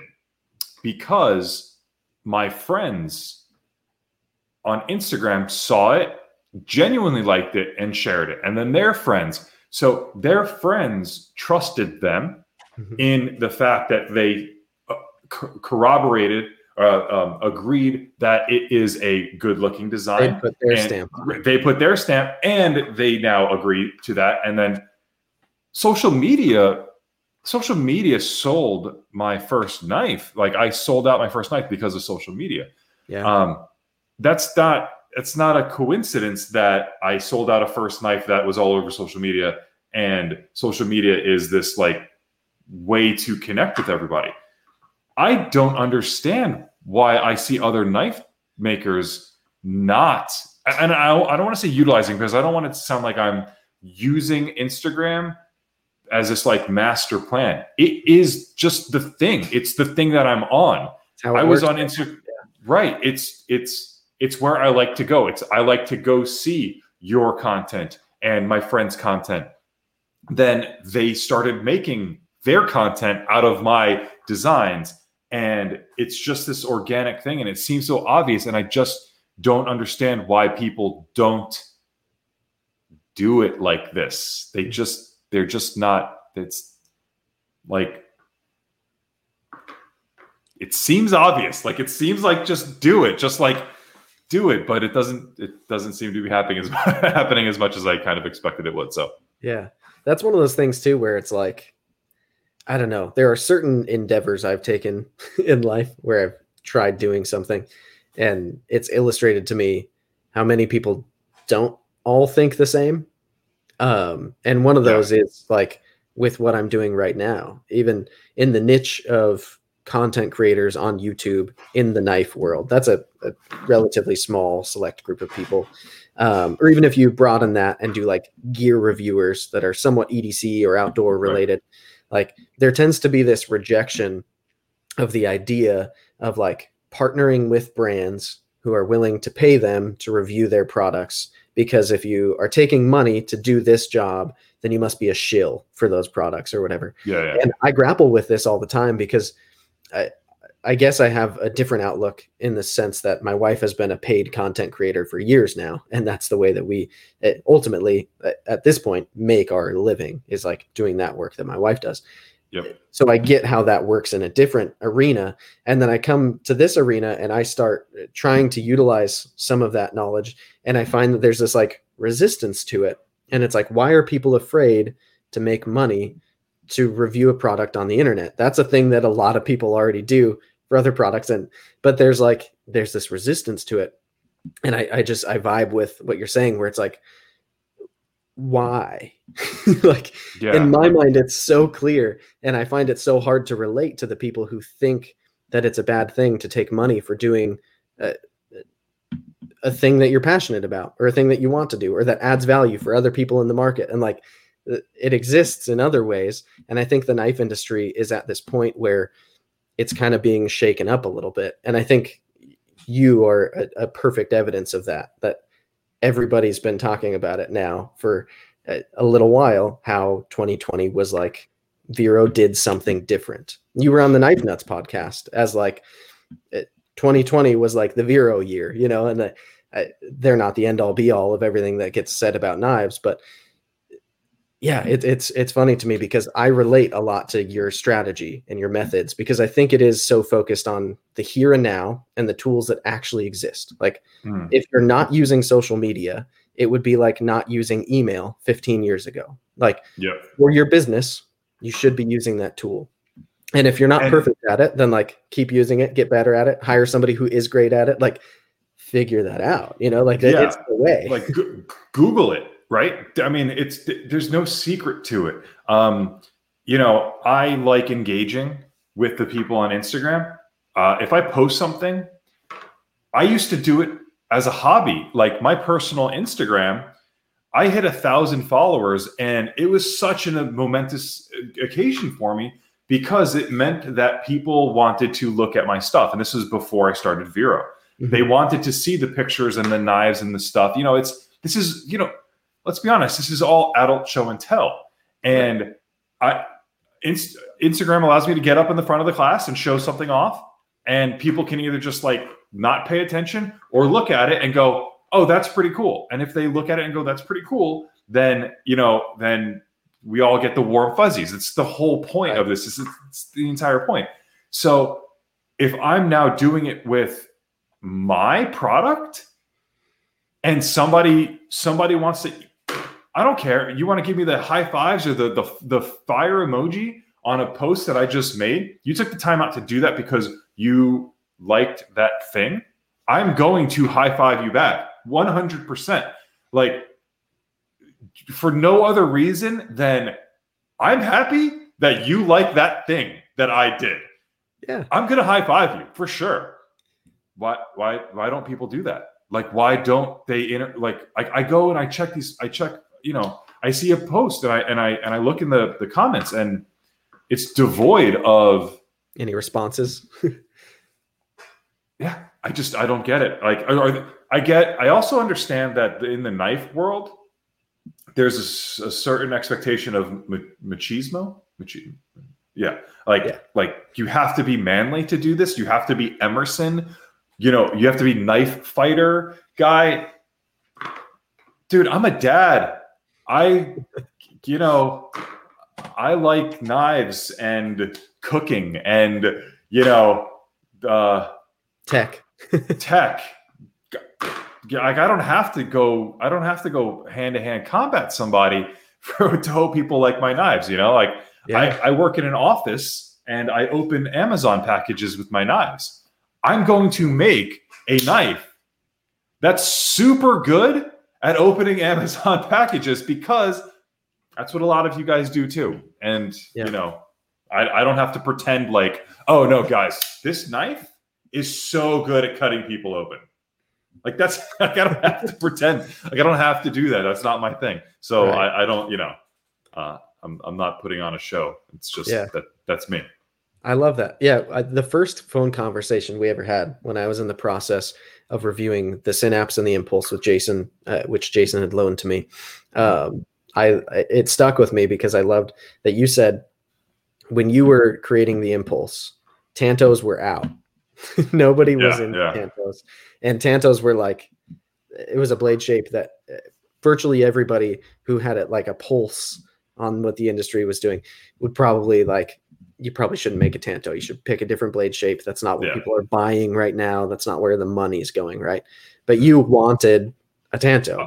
It had to be a Tanto. That first knife had to be a Tanto. I mean, yeah. And so you made one and you yeah, I made it. Yeah, it was just like uh, that's the theme with you is like i wanted it. That's the way that for me it worked. And then you just like fearlessly went there. Come what may this There's is going gonna- to be my knife design. There's gonna be enough people, uh, you know, ideally that want that. You know, It- like I don't have to cater to everybody. I can do something kind of niche. This is a front flipper. I know, I know, I can tell you off off the top of my head, people that will just not buy it because it's a front flipper. right That's cool. There's enough people that will buy it because it's just specifically because it's a front flipper, and also they don't care whether it's a front flipper or not. They like the design, so you know Yeah. they're getting that. So you know it's you don't you don't have to try to cater to everybody all the time. yeah Um, i think it's a good theme i think uh, yeah. yeah like o- overwhelmingly each time that i talk to you i believe it more and more that you are so that way because at this point it's been an hour and a half i think that first phone conversation we had ended up going like an hour we've talked a few times in Yeah. between, Yeah. and it's like Uh, yeah i just uh, so many people i'm sure who listen to this are going to be people who are already fans of your brand. Some of them will be people who are curious. But then i know there are a number of like makers whether they're custom or designers or wh- wherever they fit in that who will listen to this. I don't want to like toot my own horn and make it sound like everybody in the knife world is going to listen. But a lot of people are curious about what makes you tick because what you've done has broken the mold and has been different. And so it's just it's interesting to me that to you it doesn't even seem different or wild or weird. It doesn't seem out of the norm the way you've created your situation because to you you're just like you're stalwart. like this is the way that it makes sense to me to do it and you're Yeah. analytical you think about it it's not just like i feel fluffy about this you analyze things and then you you just set out and you and you make it happen and it's it's probably kind of be kind of frustrating because to a lot of people it's like yeah but what is the secret what's the what's the ingredient in the sauce and it's Yeah. like working hard like how cliche Yeah, like- Yeah, exactly. Like be, being present and you know responding. Like I, I, I myself have, you know what? Um, we we talked about the Arius a bit. Mm-hmm. Um, Bill Koenig, I mean, he he was a he was a how do I put this? When when Bill Koenig came out of nowhere, he came out with a fury. Like like there wasn't it was it, it was pre Bill Koenig and then post Bill Koenig. Yeah. And then now there will never be a pre Bill Bill Koenig because of what he did and how he did it. I had a problem with one of my knives. I sent it to him. He I'm not going to get into specifics. I got my knife back. I, there was a shirt in the package. He, he was like, I was like, like, oh yeah, like that makes sense. To like, if there was an issue, apologize. Don't you know? Like you don't have to beat around the bush. That, there was a that, that's a problem, you know, and it was taken care of. Um, uh, Okluma um, flashlight. Mm-hmm. Uh, you know, a, a, good friend of mine is really big into the, the, the flashlight community, and when I first started this, uh, my, uh, uh, Simon, my my other moderator, he goes, "Listen, dude, like if you're curious of a, like a like an archetype, like how to do this, you you have a problem with this flashlight, you send him a message on, on Instagram, mm-hmm. and he will get back to you. He will answer your question or help you solve that problem. Um, I, I had a I had a problem with my my click. He stopped working on this. And he just said, "What's your address?" I got five clickies in the mail a week later. Mm-hmm. Like, why doesn't why you know like why like, that's not that hard to do. Like, like, it didn't cost him that much. But I am talking to you about this right now. Yeah. I'm talking to you about Bill Koenig. That's that's worth so much more than five little buttons. You know, yeah. um, that's one of those things too where I, I think a lot of people overthink those little things like a business that I worked for, one of the startups that I was kind of a part of, my direct superior in that business was remarkably difficult to get any kind of like reasonable customer service solution out of mm-hmm. if it cost the business anything. If it cost the business a cent, he wanted to prove that it was the customer's fault and that we weren't at fault. and We didn't have to send them anything. If it was a bolt, like it yeah. was automotive aftermarket parts, it could be something small that could easily be handled or sometimes big, but like that stuff. You can't quantify it compounds. Good, right. But you can't quantify good customer service. Like you can't put a dollar amount on that. Um, first, first and foremost, it's the right thing to do, right? Like it's it's like if something happens, how would you want it to be handled if you're on the other side? I think that's right. a pretty good indicator. Um, the I had some some screws. You know, a lot of people strip the screws on my knives because the T6s they're just not robust. You know, and I know for a fact that a lot of people use shitty drivers. They don't have brand new Wiha bits. Um, I'm fortunate because I buy them in bulk and I throw them away after I use them a couple times, yeah. just because I, you know, I, I have an expectation. The sharp bit makes a difference. Yeah, it really does. Um, but you know, they'll they'll message me and go, "Hey, can I buy a screw set from you?" And I go, you know, um, yeah, I probably should sell them, but uh, I just I send them out now. Don't message me and ask me for screw sets because I just said that. Everybody, um, you know, like like when, you know, it's, it's abused. It, it tends to exactly. Yeah. Then, then, I, you know, I, I I I physically can't you know, I need the screws that I have for warranty and stuff like that. But if somebody messages me and says, "Hey, listen, you know, trying to take the clip off, I messed up the screw. Do you have an extra? Can I buy it from you, whatever?" I'm going to send that to them, and I'm going to add a sticker into the pack. Like it's, you know, it's it's just the it's the right thing to do. Um, have I lost money because of it? Probably. Have I, you know, um, arguably gained a lot more? right. You can't quantify the, you know, you can't quantify that aspect of it. Um, but one thing if all this is said and done, I want people to say like uh, he was at least he was reasonable about it. He, you know, um, that, you know, I, I, just think that's that that means a lot, and it should. Yeah, I was talking to a friend uh, relatively recently, um, and he's uh, done a, a, quite a bit of like consulting work across a, a, number of uh, sectors, if you will. Really interesting guy who I, I like to talk to a lot. Um, and he was talking about how in the hospitality industry, with really nice hotels, certain ones have a certain budget that they've literally gone and done math and figured out uh, if we have somebody who's unhappy for any reason, the person, whoever they're interacting with, has the ability to make it right up to like some of them it's $10,000. Some of them it's $20,000. Like if somebody gets a stain on their t-shirt, instead of just like, oh, we'll dry clean that for you. It's like we're going to have our tailor come out and make you a brand new perfect t-shirt while we have that one dry cleaned. And in the meantime, here's your meal is free. Like going above and beyond yeah, yeah. luxury locations because they've figured out like they've really done the math, which is something that you or I probably never will do in this industry, but they've oh, yeah. figured out what is the average lifetime customer worth to their business. And yep. for them, then it becomes real, real simple to like, oh, we made a mistake, and twenty thousand dollars worth of red carpet can make it better for this person, and yeah. then they'll keep coming back and love us more for it. It's and worth not only that, the, the if you do go over a certain extent, they are more willing to mention that to their friend who used to go to that other hotel, but now will be going to this hotel because right. of that.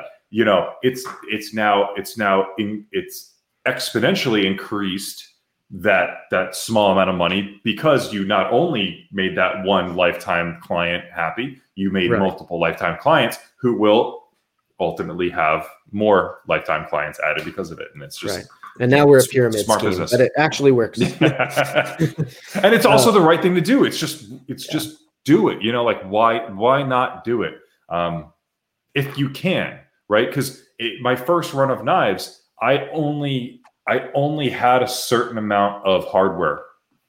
I just just because of the nature of what it was. I only had 100 knives. I only had a certain amount of hardware. I I tried as much as I possibly could to fulfill those requests. And then if I couldn't because of people um, edit my knives, and I love that they mod them. They, you know, they'll send their their hardware in to get anodized or you know to get patterns on them. Um, you know, they'll they'll they'll anodize the the the the, the frame. You know, whatever. I love that. I'm a huge fan of that. Um, it does cause a bit of a problem when that maybe um, maybe they regret it and they want to go back the other way or the, you know the person messed things up or whatever in switching out the hardware they screwed things up. Um, it costs me literally money because of that. I still love seeing it. I love seeing people edit their knives and, and make i say you make your knife make your knife yours Mm-hmm. Um, I love that. Yes, it's going to cost me money. I don't care. That's that's just something I love seeing, and I'm and I'm not going to stop. Right, and I think most people on the consumer end, uh, obviously, some people are just determined to be unreasonable on that end as well. Yeah. But yeah. Uh, like for me, if I mess something up on a knife, my expectation when I reach out to the person behind that knife is, can I buy the part I need to yeah, make this yeah. right? And, then if the, that's the correct thing to ask, it, right. it is because I did it right. Like that, mm-hmm. that's on yeah. me. It's not your fault that I broke the component on the knife yeah. that you made. Um, but when a company does take that extra step, which for them generally is a pretty small thing, it, mm-hmm. you're right. It just it it makes my experience so much better. And luckily, I don't have many like warranty stories. I've only ever sent one knife in for warranty, and it was a Hogue that I happened to I, I did it wrong as I was swapping the clip, and I pulled the helicoil out and I sent it to them, and they fixed it free of charge. And it was like they didn't have to do that. I told them it was yeah. my fault. I had it on video. I sent them the video of what I did wrong, and it was like I'm not going to hide the ball here and pretend yeah, like your knife is garbage. But like the fact that they could have charged me 20 bucks for that and then yeah. they did it for free was yeah. just like now I like Hogue a lot better. Now my story about Hogue is that, that much nicer, you know. Larger companies should do that. That should be part of their it should be marketing budget, honestly. That that it, there should they should partition a little bit off and say that uh, we will do this amount of extra warranty work as marketing budget. Um, for me, it's it's that's hard to do because you know I bought those screws. You know, I physically paid for all of this stuff coming in. I don't have that baked into the price of the knives. You know, um, shooting a lot from the hip in what we do. It's it's like like I wish I could just have clips made and backspacers, extra clips and backspacers made, and give them away and do fun things with them. I just physically can't. I, if I did that, I would be out of uh, out of the business soon. Right. Um, so I have to. I have to. I don't want to say draw the line, but um, uh, you know, give and take as much as I can. Give as much as I can, um, right. so that I can help facilitate that whole um, not not charging people for strip screws and um, you know people say, hey, I want all new hardware and screws for this knife. I'm going to go. You're going to have to pay for that bike. you right. got, you know, at some point you have to. That's, you know, that's that's, that's taking advantage if people. It's a non-zero number, exactly. Yeah. Um, so we'll figure. Hopefully, in the future, we get to a certain point where we can do more of that type of stuff. Um, yeah. But you know, crawl, walk, run.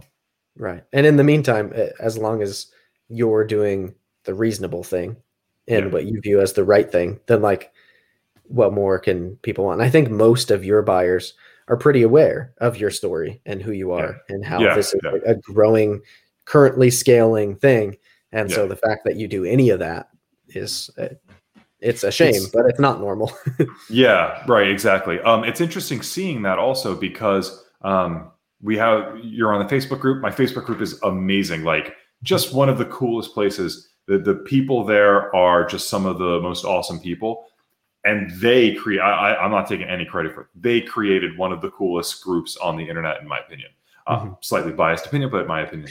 Um, but it's cool seeing new people come in and not know that about vero not know that we're just a you know a, a couple people in an office designing knives and making things and you know shipping them out uh, you know together on a tuesday doing things and then it's cool to see a bit of a transition then go oh i didn't realize like that's a that's cool. And then they can now get behind us and they can we could be their horse in the race. We can be like you know um, you always see you know uh, support small businesses. And i never really understood that. I know i don't want to say i never really understood that. I never i was never able to get behind that. I always went to a small restaurant that I knew the the man, the husband and the wife, uh, and the kids back there cooking. Like uh, we've always done that. We always will do that, and we will always choose that over, uh, you know, a, a, a, whatever an established restaurant if we can. Exactly. yeah. um, we always will. So we've always done that. I now get it being in that position. Like I, hmm. like I, I see it. I like I feel it, and I get to see the me on the other side supporting me on this side as the business owner. And that is really cool. Yeah. Um, it's something I never, I never thought, you know, you don't think about that type of thing, but we are, we are helping to create this, this, um, this like all encompassing thing. We get to produce things that people want. People get to help support us doing it. Mm-hmm. Um, somebody just sent me an email. I said, "Oh, what's your order number?" They said, "You know, 431." That was 4,000 and something orders ago. And he's, I checked his thing, you know, like he's still coming back and supporting us. And that blows my fucking mind. Like it's such a cool experience. Like I, like I, I, I hope everybody gets to experience something like this, you know? Yeah, that's really cool, man. So we're coming up on two hours. I didn't even mean for this to happen. Um, it's fine. It's I'll, I'll, this time, talk. literally a final question because I'm I'm curious. When I talk to makers and designers, this is a question I think is really good. I think you have uh, interacted with and know my buddy MB Wild, um, yep. really good dude. And before I had Brian Brown on, he recommended that I ask this question to Brian, and I I just find it interesting. So if you were to identify one thing that you've learned now being a knife designer who's been doing what you've been doing successfully for a little while are there any lessons or is there a lesson that you've learned that caught you like super by surprise. Something that you didn't think would be a part of being a knife designer that you've had to learn, or just something that really you never expected would come from doing what you do now? Has there been a surprise, if you will? So I think I, I, I think that actually really ties into that last part um, that we were just talking about. The I've always been in the fan seat mm. of this. I've always I I I know some people you know, I know how how how people love or hate Strider.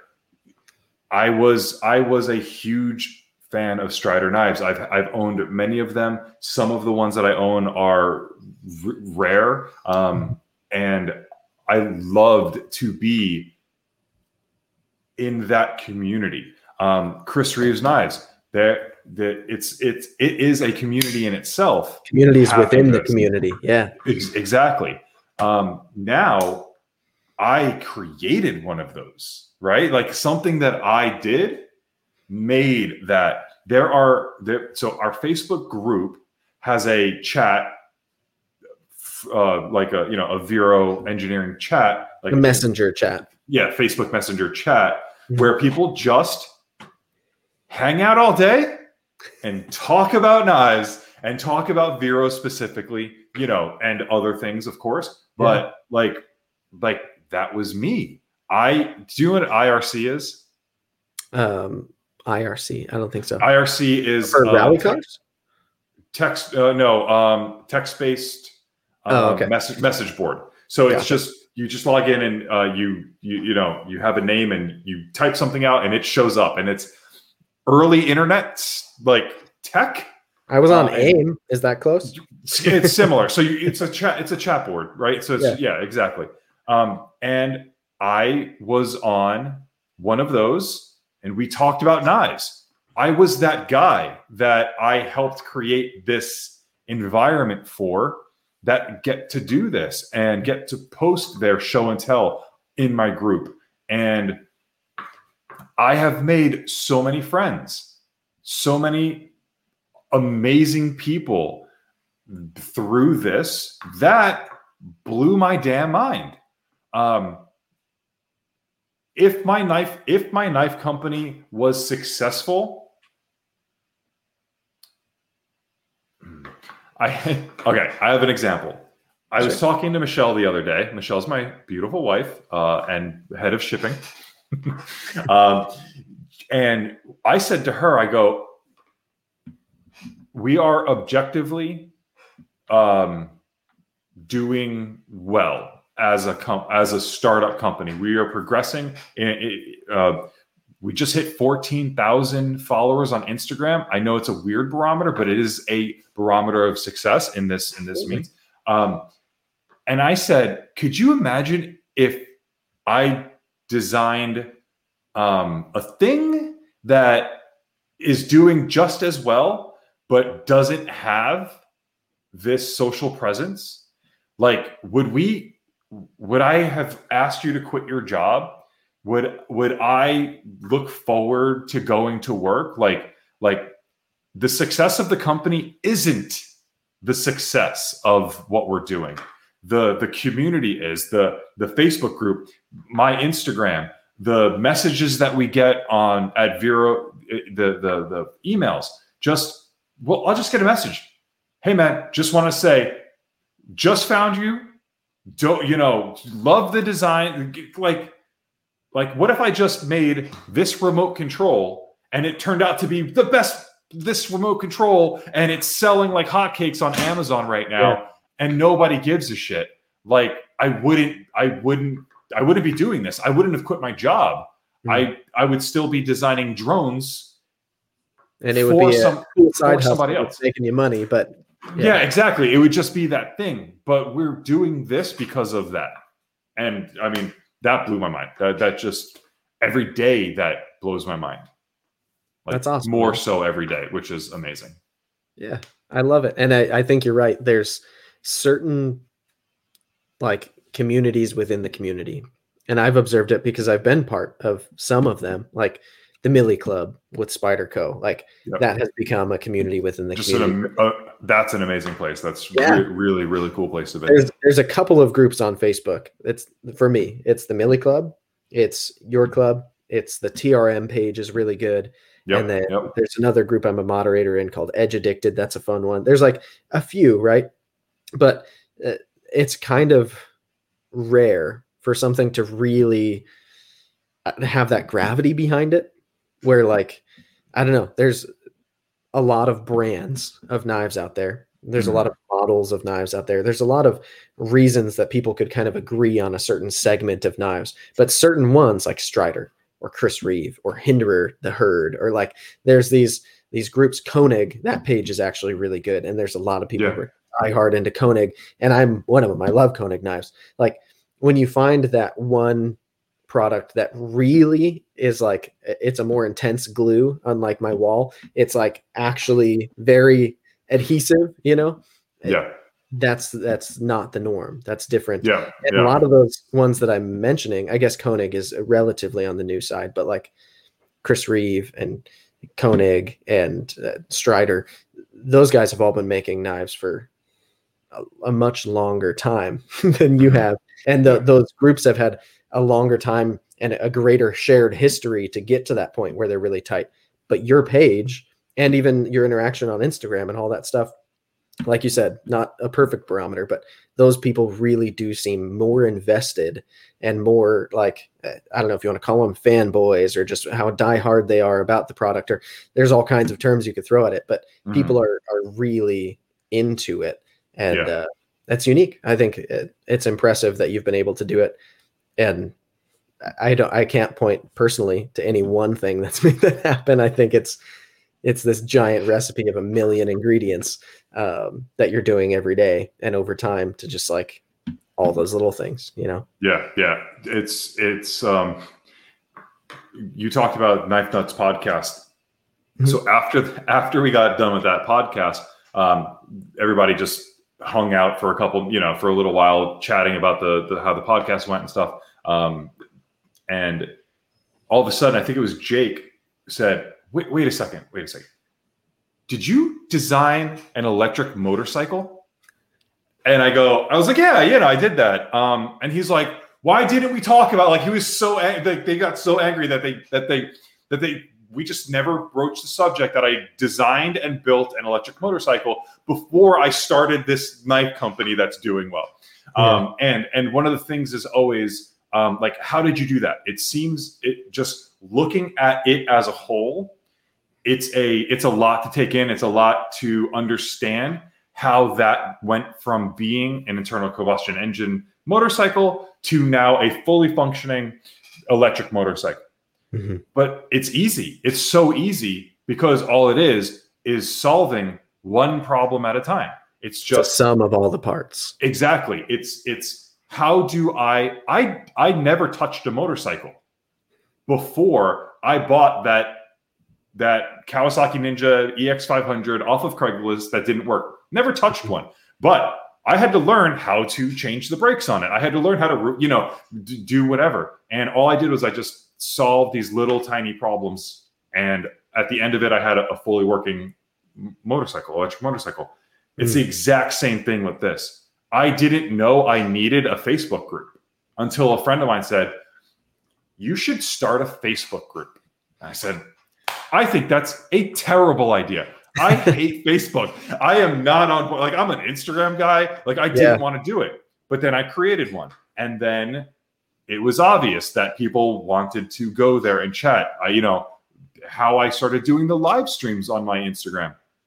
It was just I needed to tell people something. I solved that problem. I started doing live streams. I can't tell you how many people today asked me, "Hey, are you doing a live stream today?" And I had, I'm like, "I'm sorry, I, I can't do one today, but I'll do one tomorrow." Like, my bad. Like yeah, like sorry, no, not your fault. Um, I just needed a day. Uh, like, mm. you know, I this weekend was a very like we tried to just swim and hang out and decompress and, a little, decompress a little bit. Um, sure. We we got our last Axon out the last pre-ordered Axon out last week. which is a huge thing for us because because of the delays, because of shipping delays. Uh, I don't know if you know the last shipment um, because of the snowed in. Um, well, literally everywhere in the United States was snowed in. Right. These delayed knives were sitting someplace, somewhere, not be not moving for over a week. Um, so getting those in, getting those out Thursday was huge, you know, a huge thing. Again, and that was your small, biggest run of knives yet to date, yep, right? Yeah, exactly. Um, and what that now means is that I can sell the ones that I held back, mm. which again, you I get messages all the time. Hi, I want to buy knife. Please sell me knife. Sorry, oh, dude, I, my I comment sections are filled with people who are like, "Where do I get one of these? How do I get one of these?" They want answers, and it's like, yeah, the pre-order was months ago. Like, yeah, uh, yeah. I think it's cool, like the fact that now there will be another chance. I'm sure it'll also yeah. be difficult yeah. for people to yep. get one because there's way more demand than there are knives. But the fact yeah. that now there's a, a, shot for people is a, a good call. Exactly. Like I said, trying to increase numbers. That's another just this problem that we have to solve. How do we, how do we, Michelle and I, order enough knives that we feel comfortable? Because that's a big business decision, spending that type of money. People think we just say, all right, pre-order knives, we get all the money in, then I order the knives, and it's not it's not how it works. Timeline um, wise, it doesn't go that time, way. Yeah. Right. Nobody wants to sit there and wait six months for a knife, which is why I do it the way that I do it. So we're we're we're we're increasing that, we're solving that small problem, and then we're moving forward.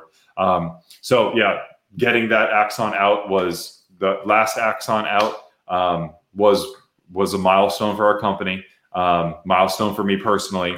So I said, all right, this weekend. Sorry, everybody on Instagram. I tried not to answer as much as I could, uh, although I did answer quite a bit. Um, yeah. So yeah, so I dig it, man. Yeah, yeah. Well, we're we're at two hours. I think we should put a bow on it. But uh, before we do, where can people who are listening, who are learning about Vero through this podcast, um, where can they find you? What's the best way to to stay on top of your drops and all those questions that I inherently get all the time of when and where can I get these knives? Who do I talk to? Where do these people go? So I think the the the main place that I am at most of the time is Instagram. Um, mm-hmm. If you're if you're even curious about it being just a small business and how things go, like I post stories of the things that we're doing day to day. Um, I think that's one of the like um, if I was me as a knife enthusiast would be following me as a knife designer to see this type of stuff and I, I love that if I post something even somewhat mundane that I'm, that we're working on or something like that, you know, the reactions that we get to that. I love that that pe- that people actually give a shit that they they they do want the knife, but they yeah. also love the story and they're and craving involvement in it. Yeah. yeah, yeah, and and that is, and people are involved. Like they like really really are. Uh, we we do things a certain way just because people suggest it, just because people want that type of thing. Uh, I'm mm-hmm. doing the live stream tomorrow because so many people asked me to do a damn live stream. So I'm going to do one tomorrow and I'm going to show off the um, Synapse Gen 2 um, production samples that I got in. Mm-hmm. And uh, there's some really, really good ones in there. Um, so Instagram, uh, it's Vero Engineering on Instagram. Um, if you to find out about drops, I do post a lot of stuff kind of hinting towards them on Instagram. Then I give the full um uh like daytime how to's, all of that stuff uh, in the newsletters. So if you go to veroengineering.com, scroll down just below the first slide, you'll see a sign up page there. Um, I do not send out a lot of newsletters. People actually get upset with me at how infrequently I do. I just don't like seeing a bunch of spam coming across. I don't like I don't use it as like a sales tacticy thing. You want it it's, to mean something when they get exactly. I want them to see it and go, there is something in there that he wants me to know, mm-hmm. and that's why I send them. Um, so sign up for the newsletter. Sign up for it soon. I think you said this is dropping Wednesday. Yep. Yep. Um, probably will have a newsletter out just after that um, because we're going to drop something that we've been holding on to for a little bit. So that um, that's a, a really good time to do that. Then, that all being said, we've talked about it. I'd be remiss if I didn't talk about it a little bit more. Facebook, Vero Engineering. Um, so it's facebook.com forward slash groups forward slash Vero ENG. It's just a cool place with a lot of amazing people. Absolutely. I can vouch for that. So, yeah, if you're listening to this as a podcast, rewind if you missed any of that. If you're watching on YouTube, which a lot of people do, it'll all be linked down below. So I'll have your Instagram, your site, and your Facebook, and I'll I'll agree. I'm on all of those. I think your Instagram is unique from the other two because you get a lot more behind the scenes of what you and Michelle are up to every day.